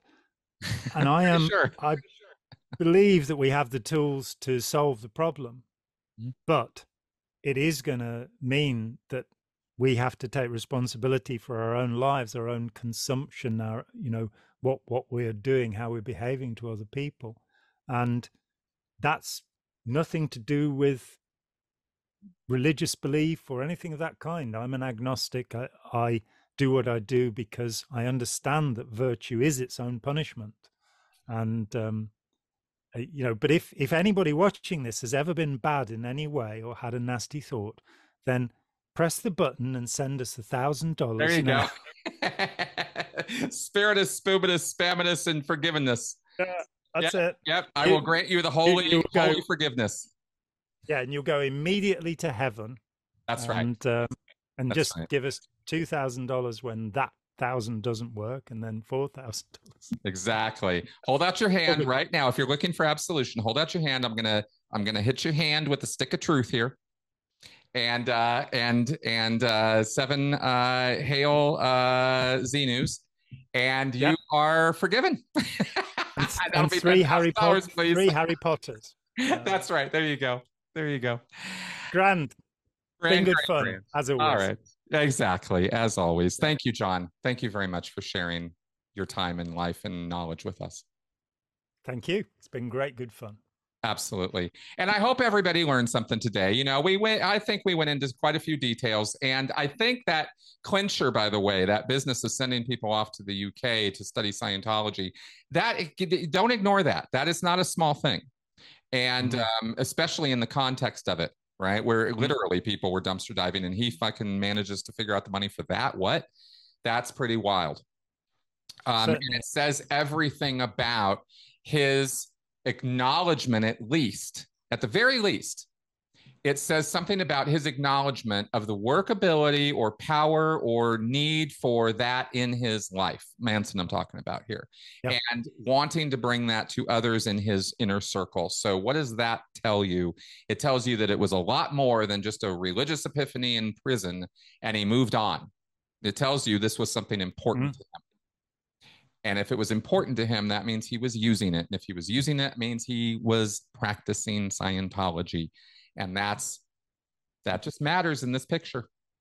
You know? Yeah. And, mm-hmm. and I think And like Jon said, go ahead. Sorry. No, was- you go ahead. Sorry.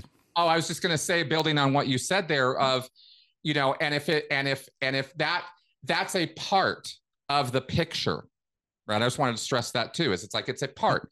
I think the drugs played a substantially larger part in terms of the programming, so to speak, of his family members, of his of his mm-hmm. people. I, I I don't know that you know if you if you if you've never dropped acid, it's a powerful experience. Mm-hmm. And But if you drop Instantly- it every every week for two years, it becomes a less powerful experience. and now you're talking about something And- that that, and uh, you know you get to it that that these kids had taken acid before they met Charlie Manson. You know this is this is not the thing that he introduced to the culture. Worse and you know, strangely, he didn't introduce Datura, and there is no evidence that he used it himself or that he gave it to anybody. It came into the family through other members. So you also have this let's blame Charlie for everything. Charlie Manson was a pimp, he was a car thief, he was a con man. Um, but the Beach Boys did record one of his songs um, and credited it to themselves, you know, oh dear. But he was he was a bad man, but he was not this peculiar satanic monster. We didn't get into the process of the fine, you know, the Church of the Final Judgment right? um, process church of the final judgment and the de grimstons that's the story for another time um, i i don't know of any evidence that they were connected to manson except for scientology's own red box documents where they're worried that they're going to be associated with both Manson and the De Grimstons Church of the Process Church of the Final Judgment. I this idea of some you know malevolent evil genius. Manson was just the he was the leader of a group of people, but that group of people also contributed in the same way that we as Scientologists contributed to what Scientology did.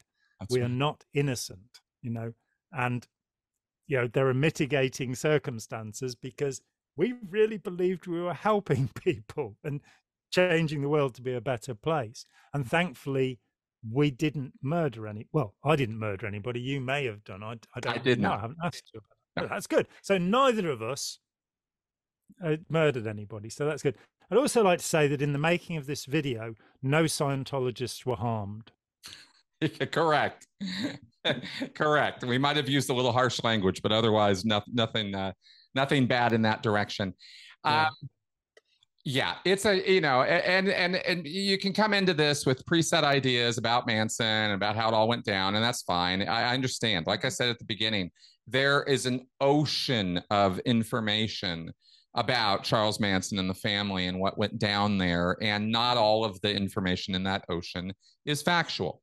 Mm. And it is up to us to figure it out and make our navigate and figure it out for ourselves it fine. You know what i mean? We don't have to have big long huge arguments about it. I hope that this information that was presented today is something that you can incorporate into your set of facts and information mm-hmm. and adjust accordingly. That's all i ask yeah. You know is like think about the information incorporate it with the rest of the information you have and if there's contradictory information there trace it down for yourself figure it mm-hmm. out. Don't just decide on a whim oh Jon Atack has no idea what he's talking about.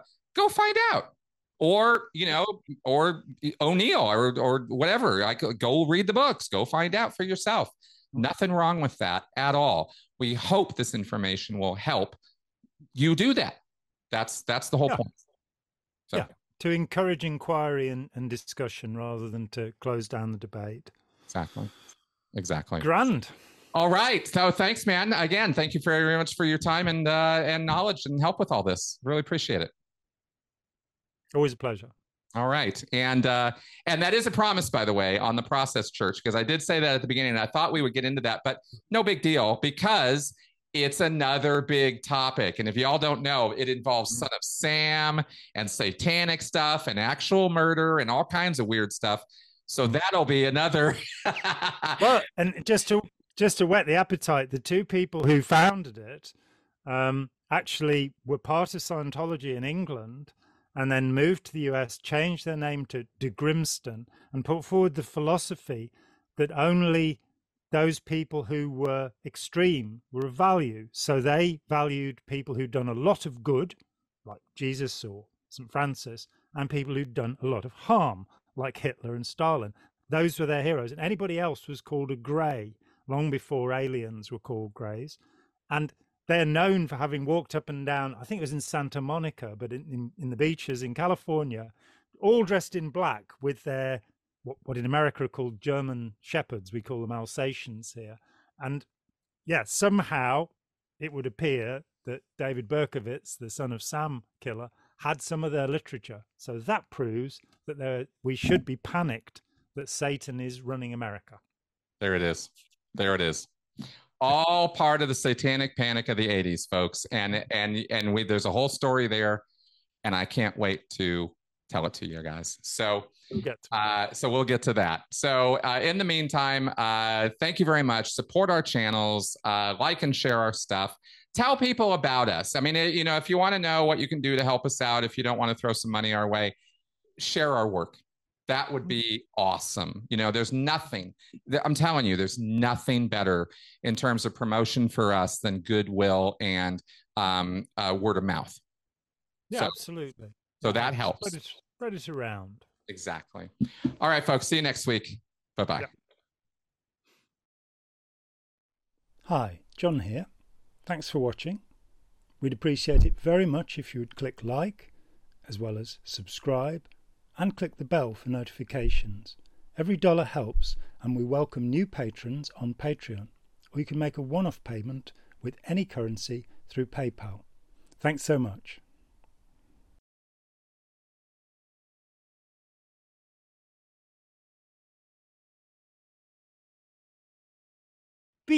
Beep, beep, beep, beep, beep. Spiritus, Spoobitus, Spaminus, and Forgiveness.